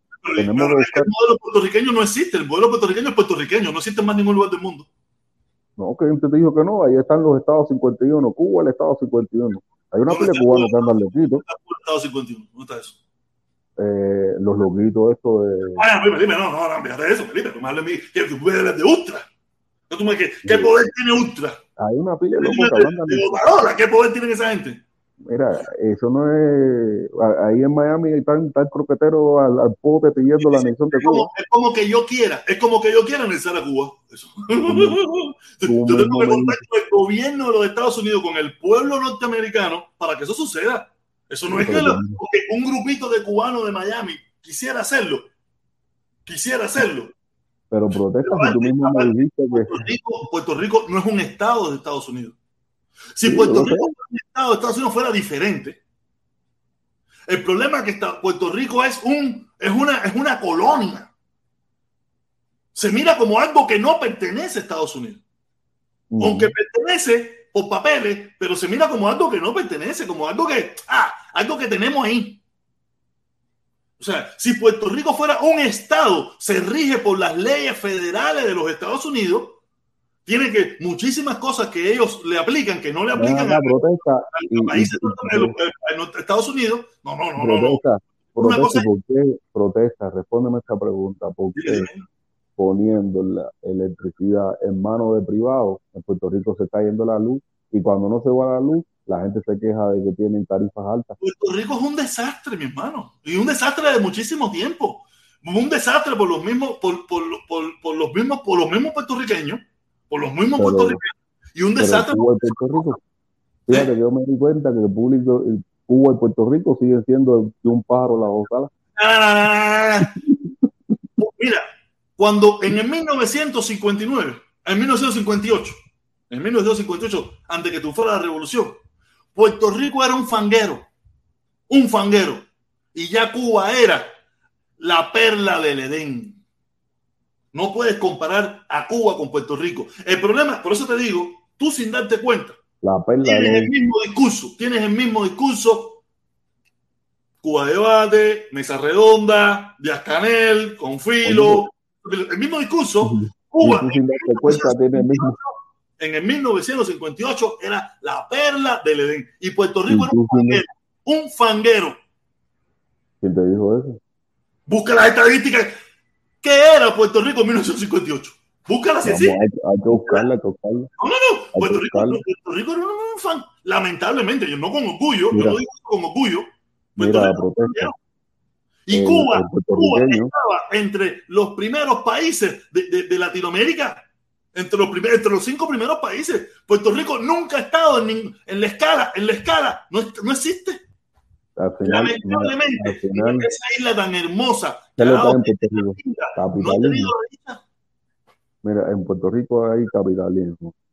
En Puerto Rico, eh, la mayoría de los puertorriqueños también, muchos ven que su felicidad está en tirarse igual que en Cuba. Yo te digo a ti el modelo puertorriqueño no lo Entonces, ¿qué es lo quiero. que tú me quieres decir? Díaz Canel por siempre. No, el modelo puertorriqueño no lo quiero, que tenemos que buscar.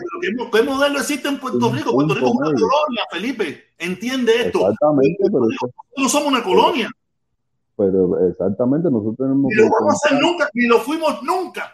Nunca fuimos Nosotros- una colonia. Nunca vamos a ser una colonia, ni nada por el estilo. Nosotros fuimos colonia de España. Nos liberamos de Pero- España y teníamos cierta de Estados Unidos. Pero, pero no el modelo, pero el modelo pu- puertorriqueño no es capitalista.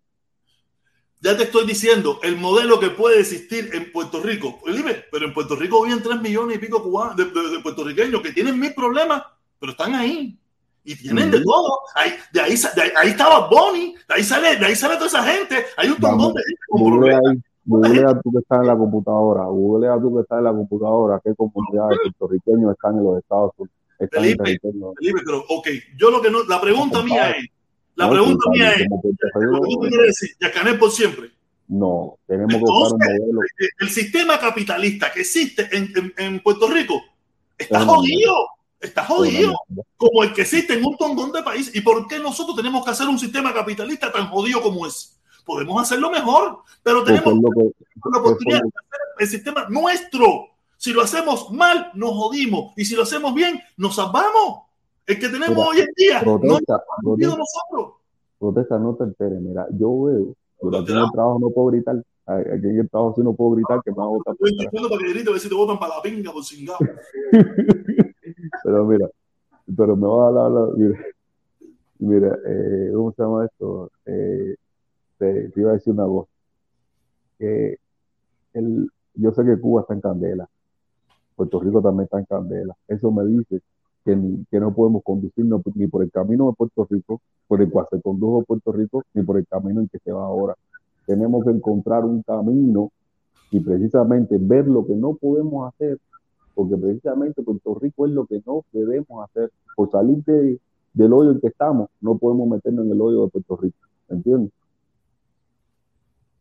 Felipe, pero Oh. tú, tú, tú no estabas viendo la directa, no, tú no viste la directa mía de la una hoy, no la viste, que ha- hablo del mismo tema. Si te pones a ver, estoy hablando del mismo tema. No, no te dije que no tenía, no, no te dije que no podía hacer llamadas por teléfono.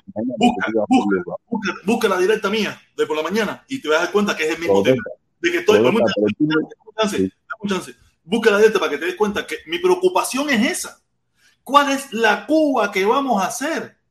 ¿Cuál es la Cuba que vamos a hacer? Porque si vemos desde la influencia, desde los que estamos fuera, es una mierda. yo, creo que hay, grandes, hay, grandes, hay cubanos que piensan, cubanos, no te voy a decir grandes, no le voy a poner ese epíteto de grande porque entonces la gente se va a empezar a creer cosas. Hay cubanos que, que, tienen, que, que tienen, que ven a Cuba desde una visión patriótica, desde una visión eh, eh, nacional, que, que pueden y que tienen buenas ideas para Cuba, ¿entiendes? Hay- a hoy por hoy, en las redes, los hay, los hay. Pero yo, porque- Estoy seguro que tiene que haberlo. Será que mi ausencia en las redes es la que no los veo. Y mayormente lo que veo son los cero patriotismo, los cero empatía, los cero amor por el prójimo. Esos son los que probablemente los que más bulla hacen y son probablemente de los que más yo me entero. De eso que tú hablas, no los veo mucho. No los veo. protesta, cuando tú me dices, cuando tú me dices, Ese es mi temor. Que yo veo. que Miami tiene que, que Miami tiene que intervenir, yo digo, coño, sí, Miami tiene que intervenir, pero es que Miami quiere intervenir bajo unos cánones que no, que yo no le estoy pidiendo a Miami, déjame hablar, déjame hablar. Miami quiere intervenir bajo unos cánones que no, que no son los, no son los buenos, no son buenos, porque Miami quiere superponer los intereses supranacionales norteamericanos por encima de los intereses nacionales cubanos. Y yo no le estoy pidiendo a ningún coquetero de Miami que lo haga, que, que ponga los intereses de Cuba por encima de los intereses de Estados Unidos. Yo le estoy pidiendo que haga el ejercicio de poner los dos intereses en equilibrio. ¿Entiendes? Eso es lo que yo le pido. Y lo he dicho una pila de ¿tú veces. tú sabes qué es lo que pasa, Felipe? Mira, no sabes qué pasa. Que la mayoría de los cubanos, aquí, aquí yo te lo he dicho un millón de veces, tú te pones la bobería, no, que yo quería ser Kindelán. La mayoría de los cubanos no tenemos o venimos, o venimos a aprender a lo que, sé, lo que es la cubanía después que salimos de Cuba. Estamos muy desarraigados. Nosotros vemos, aquí tú lo sabes bien, tú lo has visto aquí, aquí hay mucha gente que ve a Martí como Ginebrita, como el violador de niños. Tú lo sabes. Aquí existe mucha gente que, que te dice, nada, es un borracho que tomaba ginebra, nada, ese que se jamó la niña. El Y, y sin embargo, para que tú me entiendas, vamos el punto. Aquí, sí, hay ahora te mucha, voy a poner a graficar. aquí hay mucha gente, mucha gente que ha perdido, ha perdido, que perdió no, que no, te- que no tenía ninguna empatía con su tierra. No tenía, que aprendió a ser cubano después que salió de Cuba. Aprendió a ver a Cuba como algo suyo después que se fue. Yo se lo he dicho aquí un millón de veces. Aquí a la juventud cubana de mi época. No quería ser ni como Quindelán, ni como eh, Javier Méndez, ni como Juan Torena. Yo quería ser como eh, Gianluca Panluca. Yo quería ser Maradona. Yo quería ser Batistuta. Yo quería ser Carluí. Yo quería ser. eh, a, mí, a mí nunca jamás en la vida se me ocurrió ser como Ana Fidelia Quiró. Eso no existía. Ana Fidelia Quiró, que pinga Ana Fidelia Quiró. Yo quería ser la- los monstruos afuera. Yo quería ser Yuma. Yo, yo no quería ser cubano. Yo, yo veía ser cubano un miserable. Yo eso es lo que yo veía. Hay un documental por ahí que, un- que tiene, que creo que es de los años 90 o algo de eso, que sale que le preguntan a los niños, los niños dicen, no, yo quiero ser Yuma, yo quiero ser jinetera, porque era la visión que tiene el cubano de prosperidad. La visión que tiene el cubano de prosperidad era eso. Por eso el, cubano está desarraigado de su tierra, aunque tú lo veas aquí hablando de Cuba y Cuba, está desarraigado. Déjame decirte algo, pero que. Pero, Antes que tú que tú me lo digas, antes que tú me lo digas, mira esto, mira esto, mira esto, me tengo papá. que ir. Me tengo que ir.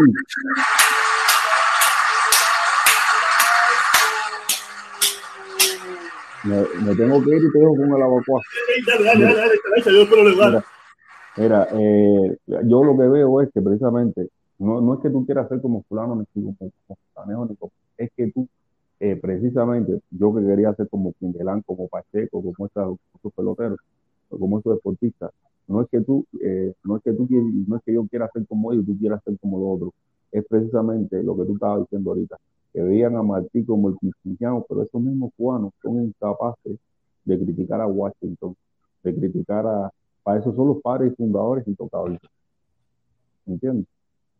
Pero es que Eh, mira, ellos, es que, es que ellos no se, no se identifican con Washington, no se identifican con eso, eso no Pero si te pones a hablar de ellos, si tú te pones a criticar a esa gente, ya te van a la yugular. No, es que no, es que, mira, es que el cubano llega a Estados Unidos y ve a Estados Unidos como su... Dale, dale, dale, yo sigo solo, yo sigo solo. Y qué, buen tema que tú has metido. Déjame, déjame tocar primero el abacuá bugarrón. El abacuá bugarrón dice, protesta, Cuba no tiene remedio, estamos maldecidos por Apuey. En Cuba, si te has dado cuenta, todos los que quieren dirigir son blancos y no van a tener cabida el negro. Dejen eso así, hermano, es pura hipocresía. ¿Tú no estás loco? ¿Qué? Bueno. ¿Por qué lo dejes así? ¿Tú estás loco, papi? Te agradezco la cooperación, te agradezco todo este billetico, te agradezco el mensaje, pero como yo voy a dejarlo, tú estás... No, no hacer. Mira, no, no estás muy lejos de la realidad. Es cierto que el negro cubano, tú sabes, no estás muy lejos de la realidad, pero estás loco, lo que hay ahora es una mierda, mi hermano. ¿Cómo que lo dejes así? No, tenemos que intentarlo. Tenemos que intentarlo. Mira, yo soy monatico, yo soy negro y yo tengo buenas intenciones para mi país. Llegaré a ser político. No, probablemente no. Pero tengo buenas intenciones. Ay, yo no voy a, tú sabes, pero coño, no, hay mucha gente buena en Cuba. Yo, yo creo, yo creo que en Cuba tiene que haber gente buena y fuera de Cuba tiene que haber gente buena que tenga buenas intenciones de hacer una buen, un buen país y que los cubanos tengamos la oportunidad, los cubanos como tal, de cagarla o hacerlo bien. Porque ahora mismo no tenemos oportunidad ninguno. Nos han impuesto. Lo que hay en Cuba es una imposición de un sistema político, un sistema económico, un sistema social, que todos saben que es una imposición. Si te quejas a gran escala, te fusilan. Si te quejas a mediana escala, te meten preso. Y si te quejas, y, si, y no, te tienes que pirar. Te tienes que ir. O si no, para lo que sea, Canel, para lo que sea, para sobrevivir. Los cubanos no tenemos, ahora mismo, te están vendiendo la opción esta del, del sí como una defensa a la patria, como una defensa, un apoyo a la dictadura, cuando no tiene nada que ver con eso. No tiene nada que ver con eso. Y búscalo, yo veo los tweets de Díaz Canel, del otro, del otro, del otro. No, la revolución, el, el socialismo dice sí. ¿Sabes? Es un, es un referendo político lo que te están vendiendo. No es, no es una verdaderamente una ley. Todo está politizado, todo te lo politizan. Ya te digo, 24 horas después o menos de 24 horas después te van a salir. La revolución dijo sí por la revolución. Y se, cagaron en la mierda del, del, del, del, código de la familia. Eso es una mierda el código de la familia. Eso es un... Solamente están buscando un referendo para vender en el mundo entero el apoyo del pueblo cubano a ese régimen. Mucha gente se lo traga, mucha gente se lo traga, pero yo no me lo trago porque sé que son simuladores. Porque cuántos de los miles de cubanos que hoy en día están fuera no fueron los que votaron por la constitución. Y hoy en día están fuera y hablan de la derecha y te dicen que Díaz Canel cingado y te dicen que ese país es una pinga y te dicen que Fidel se caen en el recontracoño de la madre Fidel. Y muchos de ellos, o casi todos de ellos, firmaron la, eh, la constitución. Lo hicieron porque no había otra opción. Esto es, una, esto, es esto es más que complicado. Esto es más que complicado. Me saqué el tema, Felipe, me sacó el tema, pero sí te digo, los cubanos tenemos un desarraigo completamente con nuestra nación. Oye, mi hermano, gracias, mi hermano, gracias, Baco Guarrón. Y que se repita, caballero, por favor, demos like. Vamos a darle like a esto, vamos a darle like a esto. ¿Cuántos likes tenemos? No, no, caballero, vamos a darle like. No puede ser que no tengamos los mismos likes de siempre. Ah, tenemos 15 likes, tenemos 15 likes, estamos creciendo, estamos creciendo. Caballero, deja tu like, por favor, ayuda, coopera con, con, con el canal. Si no te gusta, dale dislike. Pero si te gusta, o más o menos, no, dale un like, es gratis, caballero. Coño, por favor. Ya te digo, gracias, mi hermanito, gracias, gracias. Ya te digo, los cubanos estamos desarraigados de nuestra nación. Los cubanos venimos a aprender de cubanía. Yo vine a aprender de la verdadera cubanía. porque me fui? Yo también era de los que decían Martí Ginebrita y de los que decía Martí violador de chamaquito. Yo también era de eso, porque yo as asociaba a Martí con el régimen miserable que hay en Cuba. Nos vendieron que Martí era el, actor intelectual de Moncada y veíamos toda esa revolución como una mierda. Nosotros tenemos un desarraigo con nuestra nación. Y fíjate que el cubano, el cubano, cuando llega a cualquier país del mundo donde se le trata bonito, donde se le respeta, donde encuentra oportunidad, instantáneamente se adueña de esa nación y se hace parte de esa nación. Se hace parte, no, yo soy chileno, chileno cubano, yo soy México cubano, no que si México, que si Italia, no, yo soy italiano, yo soy español, yo soy alemán. Habla con un orgullo de esas naciones Habla con un orgullo de esas naciones porque son donde encontraron la prosperidad, donde encontraron mejoría, donde encontraron que pudieron ser personas. Después se, después se meten en las redes sociales y se ponen el pero la cubanía la, pisotean sin problema ninguno. No son capaces de pisotear la alemana, la francesa, la china, donde la que sea. Esa no la pisotean pero la, de su país la, piso, la, la pisotean sin problema ninguno. Porque tenemos un desarraigo. No nos sentimos identificados con nuestra nación, porque lamentablemente con el sistema que hay no, no hemos tenido prosperidad, no hemos tenido nada. Nosotros lo que queremos es ser Yuma. En mi, en mi, juventud, y mi juventud no puede ser tan diferente a la juventud de ahora, porque tiene más problemas que la que tuve yo. Yo no, a mí jamás en la vida se me ocurre, no sé lo que, que pinga Quindelán, que pinga Víctor Mesa, que pinga eh, Juan Torena, que pinga Ana Fidelia Quiroz, eh, eh, si la jabalinita. No quería hacer nada de eso, con negro, estás loco. Yo quería ser, yo quería ser blanquito, blanquito italiano, yo quería ser Ramazotti empastillado. Yo, ¿Cómo es la canción esa que decía? Eh, música eh, empastillada. Yo quería ser Yuma. A mí jamás en la vida, yo jamás en la vida me puse un sombrero porque quería ser como Pelito de los Jambán. Cuando mucho más, yo creo que el único que más o menos es Pablito Fe. Pablito Fe por la rutina, hasta el piso, como Pablito. Ya fuera de ahí, yo creo que, que yo creo que ese es el único. ¿Y por qué la de La Habana? ¿Tú te imaginas yo queriendo ser como eh, Changui? ¿Cómo se llama este? Elio Revés ¿Tú te imaginas? Eso no existe, Cele. Nosotros tenemos un desarraigo con nuestra nación horrible. Nosotros sin problema ninguno pisoteamos nuestra nación sin problema ninguno. Aquí nos pintamos de si cubano, que si no sé qué, que si Cuba, pero es por gusto, por gusto. Un gusto. Tenemos demasiado desarraigo. Vemos nuestra nación como eh, la culpable o eh, no, es, no es nuestra nación, ¿sabes? Todo es un reflejo conjunto, ¿no? Vemos todo eso como un... Sea sincero, sincérese, sincérese tan siquiera. O sea, yo no hablo de los que están en Cuba, los que están en Cuba son simuladores, esa gente no... no usted que está aquí afuera, sincérese verdaderamente. Nosotros sin ningún tipo de problema nos, Fíjate si es real, fíjate si es real el desarraigo que nosotros tenemos, que nosotros no luchamos por nuestro país. Nosotros, antiguamente, la gente que tenían un arraigo, que sentían, luchaban y morían por su país. Nosotros no, estamos, diseñados ni capacitados para morir por nuestro país, porque no nos sentimos parte de ese país. No nos sentimos parte. La generación de, de los mambises, esa gente morían por su país. La generación del centenario, de los años 30, esa gente morían por su país. Los primeros cubanos exiliados, esa gente morían por su país. Nosotros no vamos a morir por nadie. Nosotros no vamos a morir por nadie. Nosotros vamos a morir en un accidente en el expressway. Vamos a morir tomándonos una Coca-Cola, comiéndonos un chicharrón de carne puerco, por el colesterol, eso. Pero morir por nuestro país, por nuestros ideales, de llevar una Cuba libre, eso no existe. Eso no existe. Eso no existe. Sea realista. No se engañe, no se mienta. Lamentablemente, esa es la verdad. ¿Tú crees que otra ola, vamos, tú crees que Eliezer, Eliezer lo dijo bien claro? Eliezer lo tenía claro cuando lo dijo.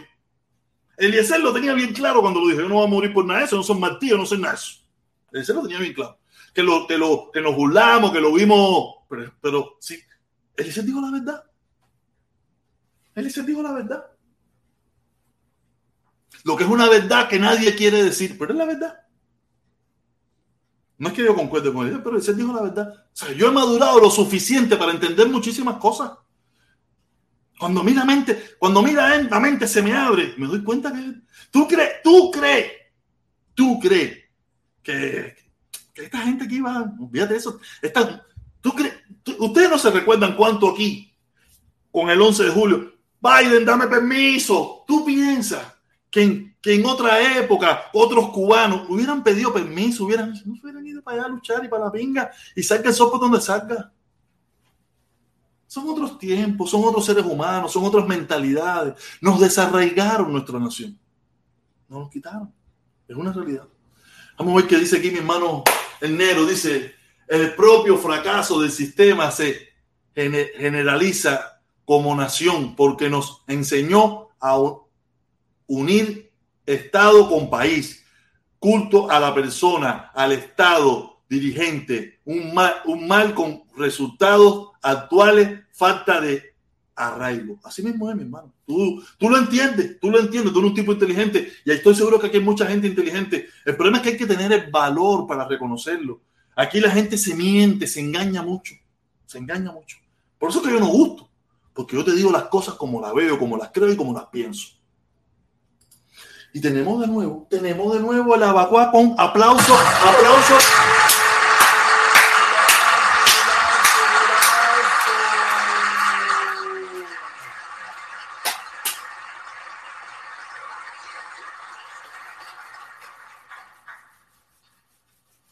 Dice el abacuá bugarrón. Ahora no somos analfabetos. Antes sí. Miriam, por, mira, Miriam, Miriam por usted. Estás en un error, mi hermano. Gracias por el comentario, gracias por el, por el superchat. Pero estás en un error. O sea, en Cuba había un analfabetismo, claro que sí. Pero yo puse un video los otros días. Cuba, el nivel de alfabetismo, de analfabetismo que teníamos, estábamos sobre un 70%. Mientras en España estaba sobre un 50%, mientras en México y en muchísimas partes estaba muy por debajo de nosotros. Muy por, debajo. Cuba era la perla del Edén. Cuba era un país en 1958, en comparación con América Latina, estaba entre los cinco países más desarrollados en la mayoría de todos los aspectos. En la educación, en el alfabetismo. ¿Sabes? Era una época donde había muchos analfabetos. Había muchos analfabetos. Pero Cuba como nación en aquel entonces estaba de puntero. De puntero. Había escuela pública, había hospital, había un millón de cosas. Acuérdate que en esa época el mundo entero era medio analfabeto. El mundo se desarrolló a partir de, los 60, los 70, donde se logró la masividad, se lograron muchísimas cosas y bajaron los estándares de analfabetismo en el mundo entero.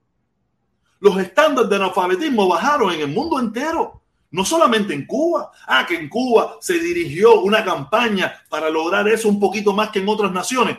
Pudiera ser, pero en el mundo entero bajaron los estándares de, de, de, de, analfabetismo. En el mundo entero subieron los estándares de inmigración.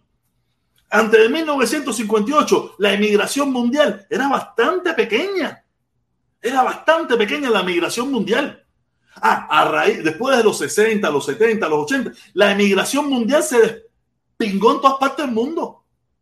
Porque fueron las, es la época donde llegó la televisión, donde llegó las cosas, donde se ven, donde las revistas mostraban los países desarrollados, los lujos que tenían, las vidas sabrosas que llevaban, y los países pobres no, no lo podían tener y la gente dijeron, yo quiero ir para ahí. Antes no existía. Cuba era, Cuba era en, en- en- su entorno y a nivel y en el nivel latinoamericano estaba entre los 5, 6, 7 países más importantes. Cuba no era un país tan subdesarrollado ni tan pobre. Había pobreza, había todo como en, todo, como en cualquier parte. En comparación hoy, Cuba es un país pobre generalizado. Es un país miserable generalizado. Es un país destruido generalizado. En Cuba había pobreza. Habían campos abandonados, habían cosas, había problemas. Pero hoy en día, pero también habían lugares lujosos, habían, mm, había cosas que eran del primer mundo. Había en Cuba era uno de los países con trenes, con televisión, con muchísimas cosas que no llegaba a todo el mundo, pero coño, solamente teníamos cuarenta y tantos años de de un intento de democracia, cuarenta y tantos años. Acuérdense que en 1902 nosotros nos liberamos de la colonia del yugo español.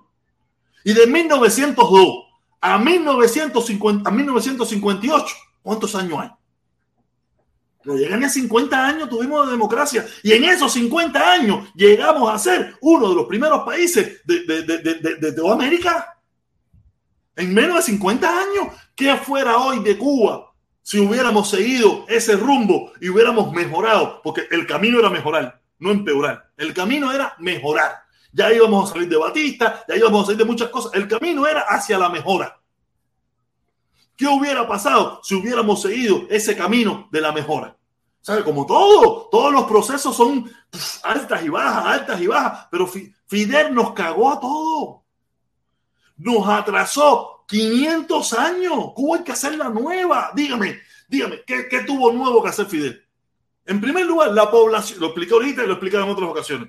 La población en Cuba no se duplicó en el 1958, 1960, que fue cuando se hizo el, eh, el, eso que se hace cada 10 años. Habían, creo que 6 mil, 6 mil, casi 7 millones de habitantes. En el 1900, en el 2020, Cuba no llega a 12 millones de habitantes. Quiere decir que Cuba no fue capaz ni de duplicar la población. En cambio, Haití, siendo el país más pobre de este planeta, ha duplicado la población. República Dominicana la duplicó y la pasó un poco más, siendo otro país súper pobre que comparte una isla pequeña con, con, Haití. Y Cuba, con todos los lujos, la salud, el no sé qué, el, no logró ni duplicar su población. Quiere decir que Cuba es un desastre, ¿sabes? Vamos a la realidad, caballero. Vamos a, estar, vamos a dejar de hablar mierda. Vamos, vamos a dejar de, de, leer lo que, lo, lo, lo, lo, que le dice la mesa redonda, lo que le dice Confilo, lo que le dice Cuba Debate. Eso, eso es mentira. Todo lo que te están diciendo ya es mentira y manipulación. Y lo que es verdad, cógelo con pinza. Lo que es verdad, cógelo con pinza, sácalo de allá adentro. Mira, lo que es verdad, si encuentras alguna verdad, cógelo con una pinza y, y, y, y escudriñalo bien. No, vamos a dejarnos engañarnos ya. Vamos a dejar de engañarnos. Oye, Abaco Borón, gracias, mi hermanito. Gracias, gracias, gracias. Pero eso del analfabetismo es relativo. Es relativo. Yo soy, yo, yo soy un fruto de esa revolución y yo tengo problemas en la lectura. Tengo problemas en la escritura. Quiere decir que ni, ni de tan buena calidad nada. Olvídate de eso. No te creas. No te creas la película, mi hermano. No te creas la película. Seguimos leyendo aquí, seguimos leyendo aquí. Dice Cuba, eh, política seria, dice política seria. Cuba en el ranking mundial estaba en el número 29 del mundo. Busca ahora mismo Cuba. Cuba salió como el país más miserable. Vamos a ver si lo encuentro un momentico aquí, porque yo sí quiero buscártelo. Cuba, el país más miserable del mundo.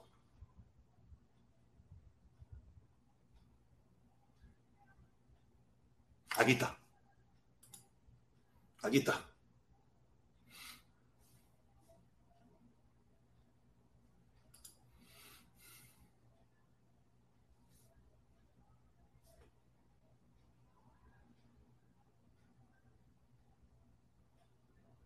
Aquí está, vamos por eso, vamos por eso para que ustedes vean. Un estudio que hizo una universidad norteamericana. Cuba, el país más miserable del planeta. Oye, no es fácil. Yo no sé si a lo mejor está un poco, está un poco tomado por los pelos, pero eh, aquí está, aquí está. Vamos, vamos a poner aquí, vamos, vamos a buscarlo aquí, vamos a ampliarlo. Vamos a ampliarlo aquí. Dice, Cuba, el país más miserable del planeta. Dice, esto, dado la devolución del peso por la, por la parte del, de Cuba en el, en el 95 pues, durante el 2021, esto, esto, se me va a complicar a mí la lectura, dice Cuba ha sido catalogada con el país más miserable del mundo según el índice anual de miseria de Hanking, Hanking en el 2021 por sus siglas en inglés el instituto de este índice del... Eh, vamos a ponerlo más grande. Economista de Estados Unidos, Stephen Hawking, no sé qué cosa, profesor de la Universidad John Hopkins de, de Baltimore, expresó al, al respecto. Ah, no leer más, porque ¿para qué vamos a meter en eso? Yo tengo, todo el mundo sabe mis problemas con la lectura, no voy a meterme en eso. Cuba, el país más miserable miserable en el 2021 respecto a la inflación y respecto a muchísimas cosas. Yo no sé de qué se están engañando, caballero. Nosotros tenemos que dejar de mentirnos. Nosotros tenemos que dejar de engañarnos y pensar de que del bloqueo y la mentira, el embargo y todo eso de mierda. O sea, nosotros estamos jodidos.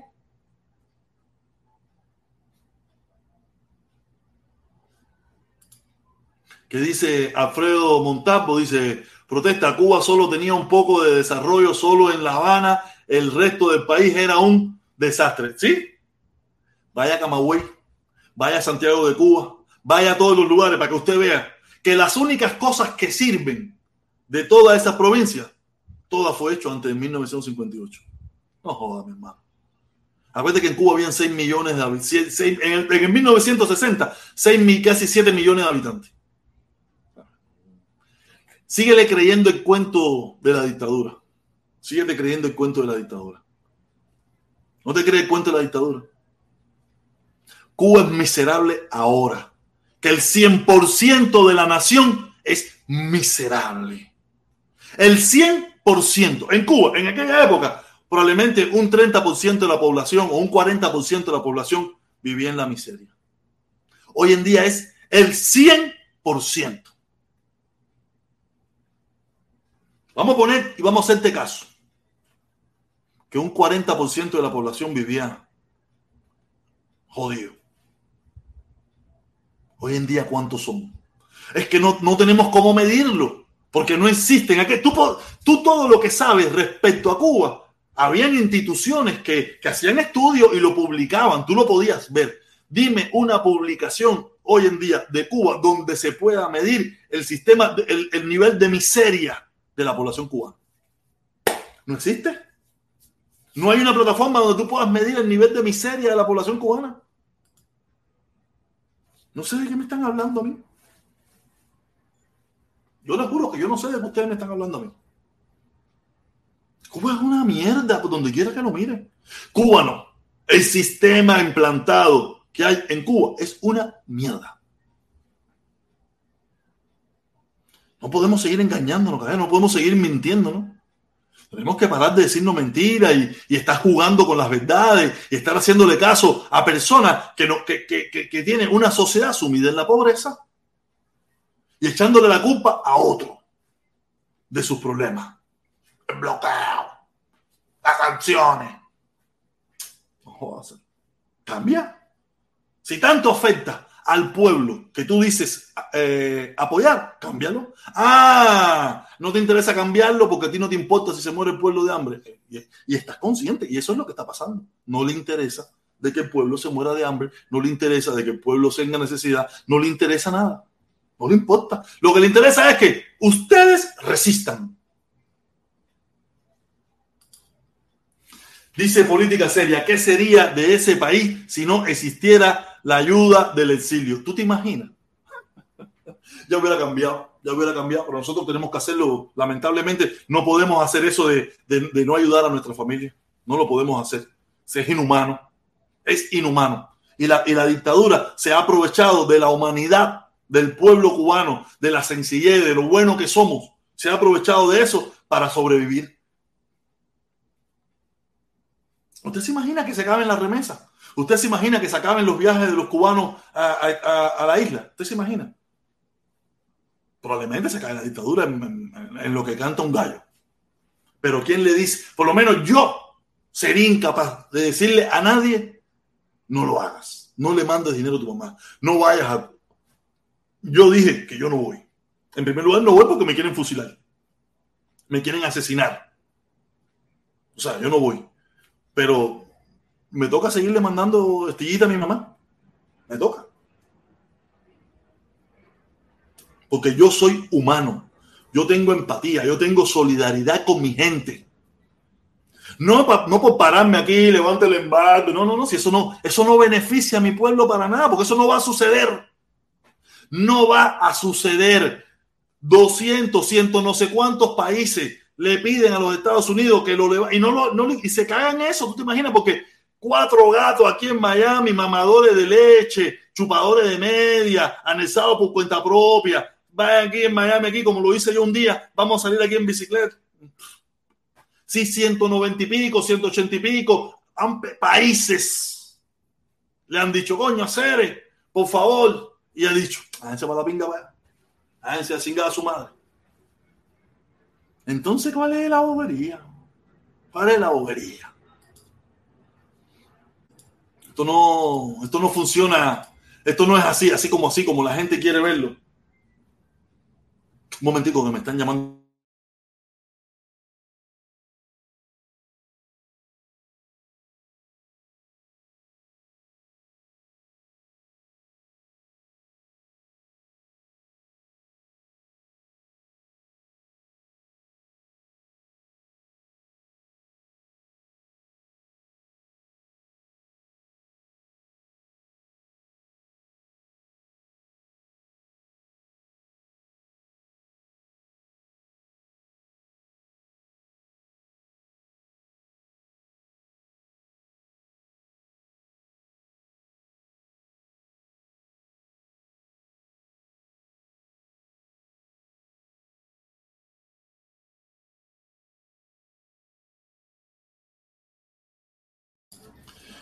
Y ese es el problema, caballero. Esa es la situación que tenemos. Es la situación que tenemos en nuestro país. ¡Oh! Política seria, política seria con un super sticker. Un super sticker, papá. Eso viene, eso viene con un aplauso.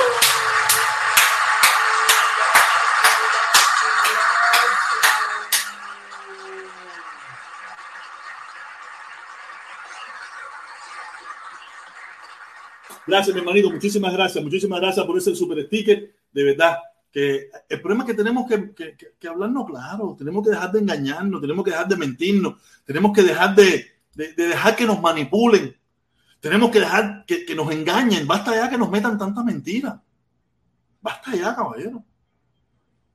Cuba no era ese desastre que nos pintaron, era un país con problemas, es un país con problemas. Pero ahora tenemos 10 veces o 20 veces los problemas que habían en 1959. Tenemos 20, 30, 40, 50 veces los problemas que habían en 1959. Un país completamente destruido desde la punta de Maicí al cabo de San Antonio. toda la infraestructura, toda. Imagínate que la infraestructura de Cuba es la misma infraestructura que se dejó en el 1959. Si hay alguna que ha cambiado, algún poquitico por algún lugar, lo demás es lo mismo. Lo mismo. El mismo alcantarillado, todo es lo mismo. ¿Y cómo usted me van a decir que lo que había antes era malo si todavía estamos sobreviviendo con lo mismo? Busque, busque. Podemos hablar lo que usted quiera. Felipe estaba hablando de Puerto Rico. Busque Puerto Rico, con todos los problemas que tiene Puerto Rico. Una foto de Puerto Rico 1959 y una foto de Puerto Rico hoy. Busque una foto de La Habana 1959 y busque una foto de hoy que se va a dar cuenta que, que, que no que está deteriorada, sino que no creció. No creció. Busque una foto de. Andan por ahí. Una foto de Miami 1959. Busque una foto de Miami hoy. Miami en 1959 tenía menos edificios que, cualquier barrio, que, que, que Vedado entero. Busque qué es Miami hoy y qué es La Habana hoy. En primer lugar, los pocos edificios que quedan, grandes y bonitos, son todos de antes del 59. No hay uno, uno, dígame, un edificio bonito, fenomenal, espectacular de La Habana de ahora, de esta revolución. Si hay, si acaso hay uno, dos o tres, toda la mayoría, toda la mayoría de los edificios grandes, bonitos que quedan, todos son de antes del 59. ¿De qué usted me está hablando a mí? ¿De qué usted me está hablando a mí? De que Cuba antes era una porquería.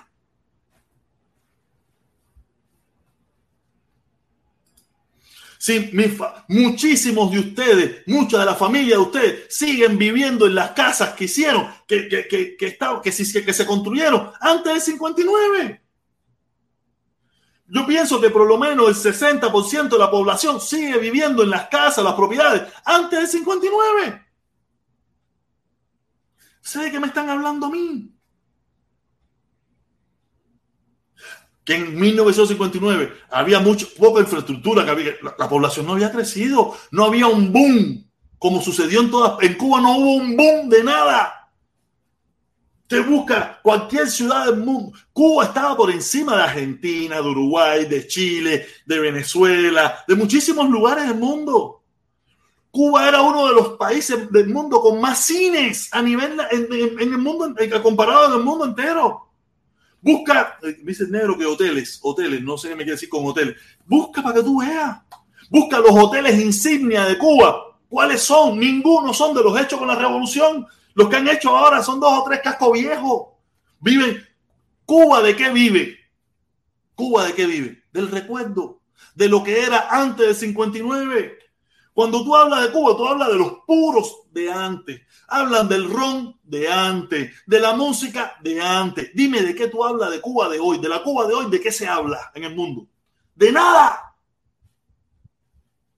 De la Cuba de hoy, ¿de qué se habla? De nada. Cuando tú hablas por ahí de Cuba, no te hablas. No, Cuba antes, la música. No, Cuba antes, no sé qué. Cuba antes, Cuba antes. Eso es. Cuba vive del recuerdo. La dictadura ha vivido del recuerdo. De lo que un día fue y que vamos a volver a lograr. Nos jodieron, nos jodieron la música, nos jodieron. Nosotros éramos el número uno en muchísimas cosas del mundo y la revolución nos jodió todo. Ustedes se imaginan, ustedes se imaginan que los cubanos tuvieron que, escuchar en Cuba a Oscar de León para darse cuenta que la mitad de las canciones que cantaba Oscar de León era de Benny Moré. Tuvo que venir un venezolano a enseñarnos qué cosa era la música cubana porque no las quitaron, no las borraron, no las desaparecieron. ¿De qué me están hablando a mí? ¿Qué cantaba Oscar de León? Las canciones de Benny Moré. Venimos a descubrir que Benny Moré existía porque tuvo que venir un venezolano a decírnoslo.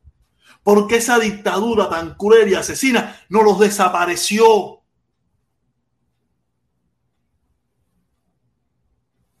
¿Qué me están hablando?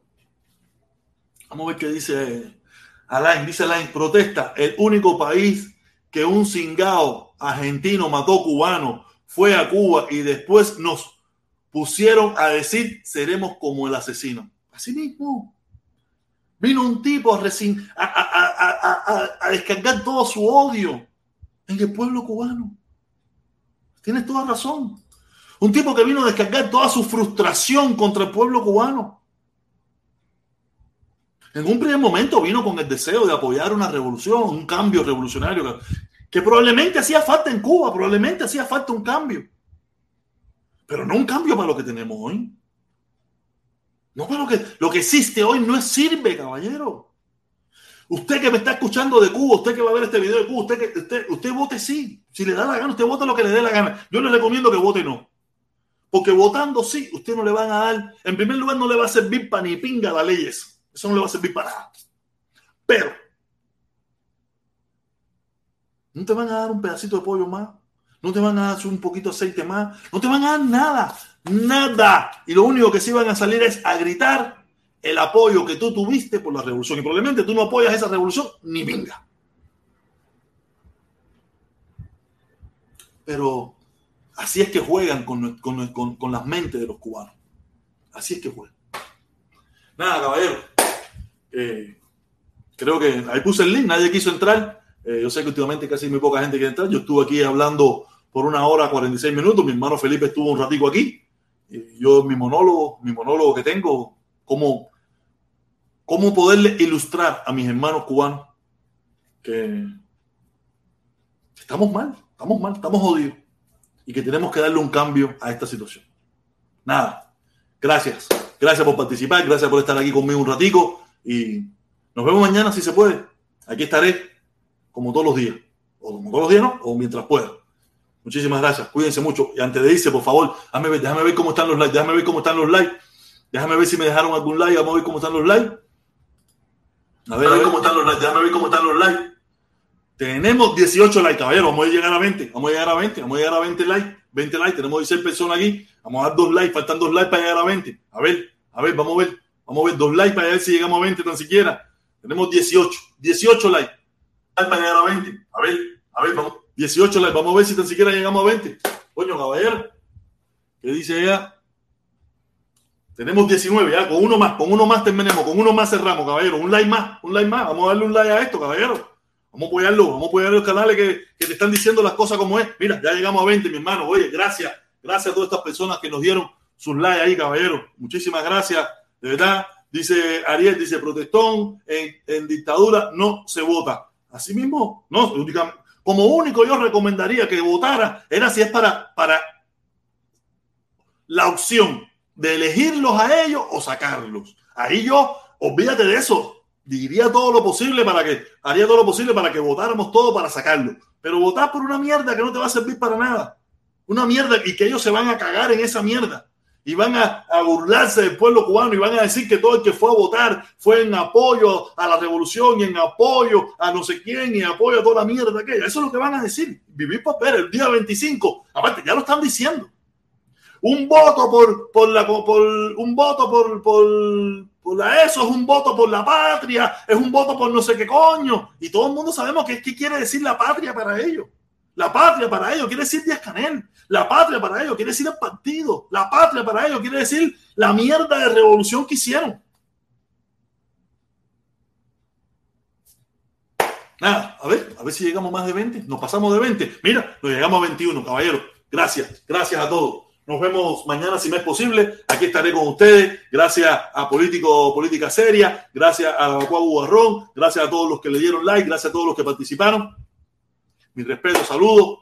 Y si mañana puedo, aquí estaré igual, dándole con, todo, con todos los palos habido y por haber a esa dictadura. Una lástima, somos poquita gente, pero no importa. Algún día volveremos a hacer un poquito más, pero no importa. Mientras tanto, somos lo que hay lo que se vende como pan caliente, lo que prefiere y pide la gente, lo que se agota en el mercado, lo que se pide en todos lados. Somos lo máximo. Y de La Habana. Lo siento. Cuídense mucho. Nos vemos mañana, si es posible. ¿Ok?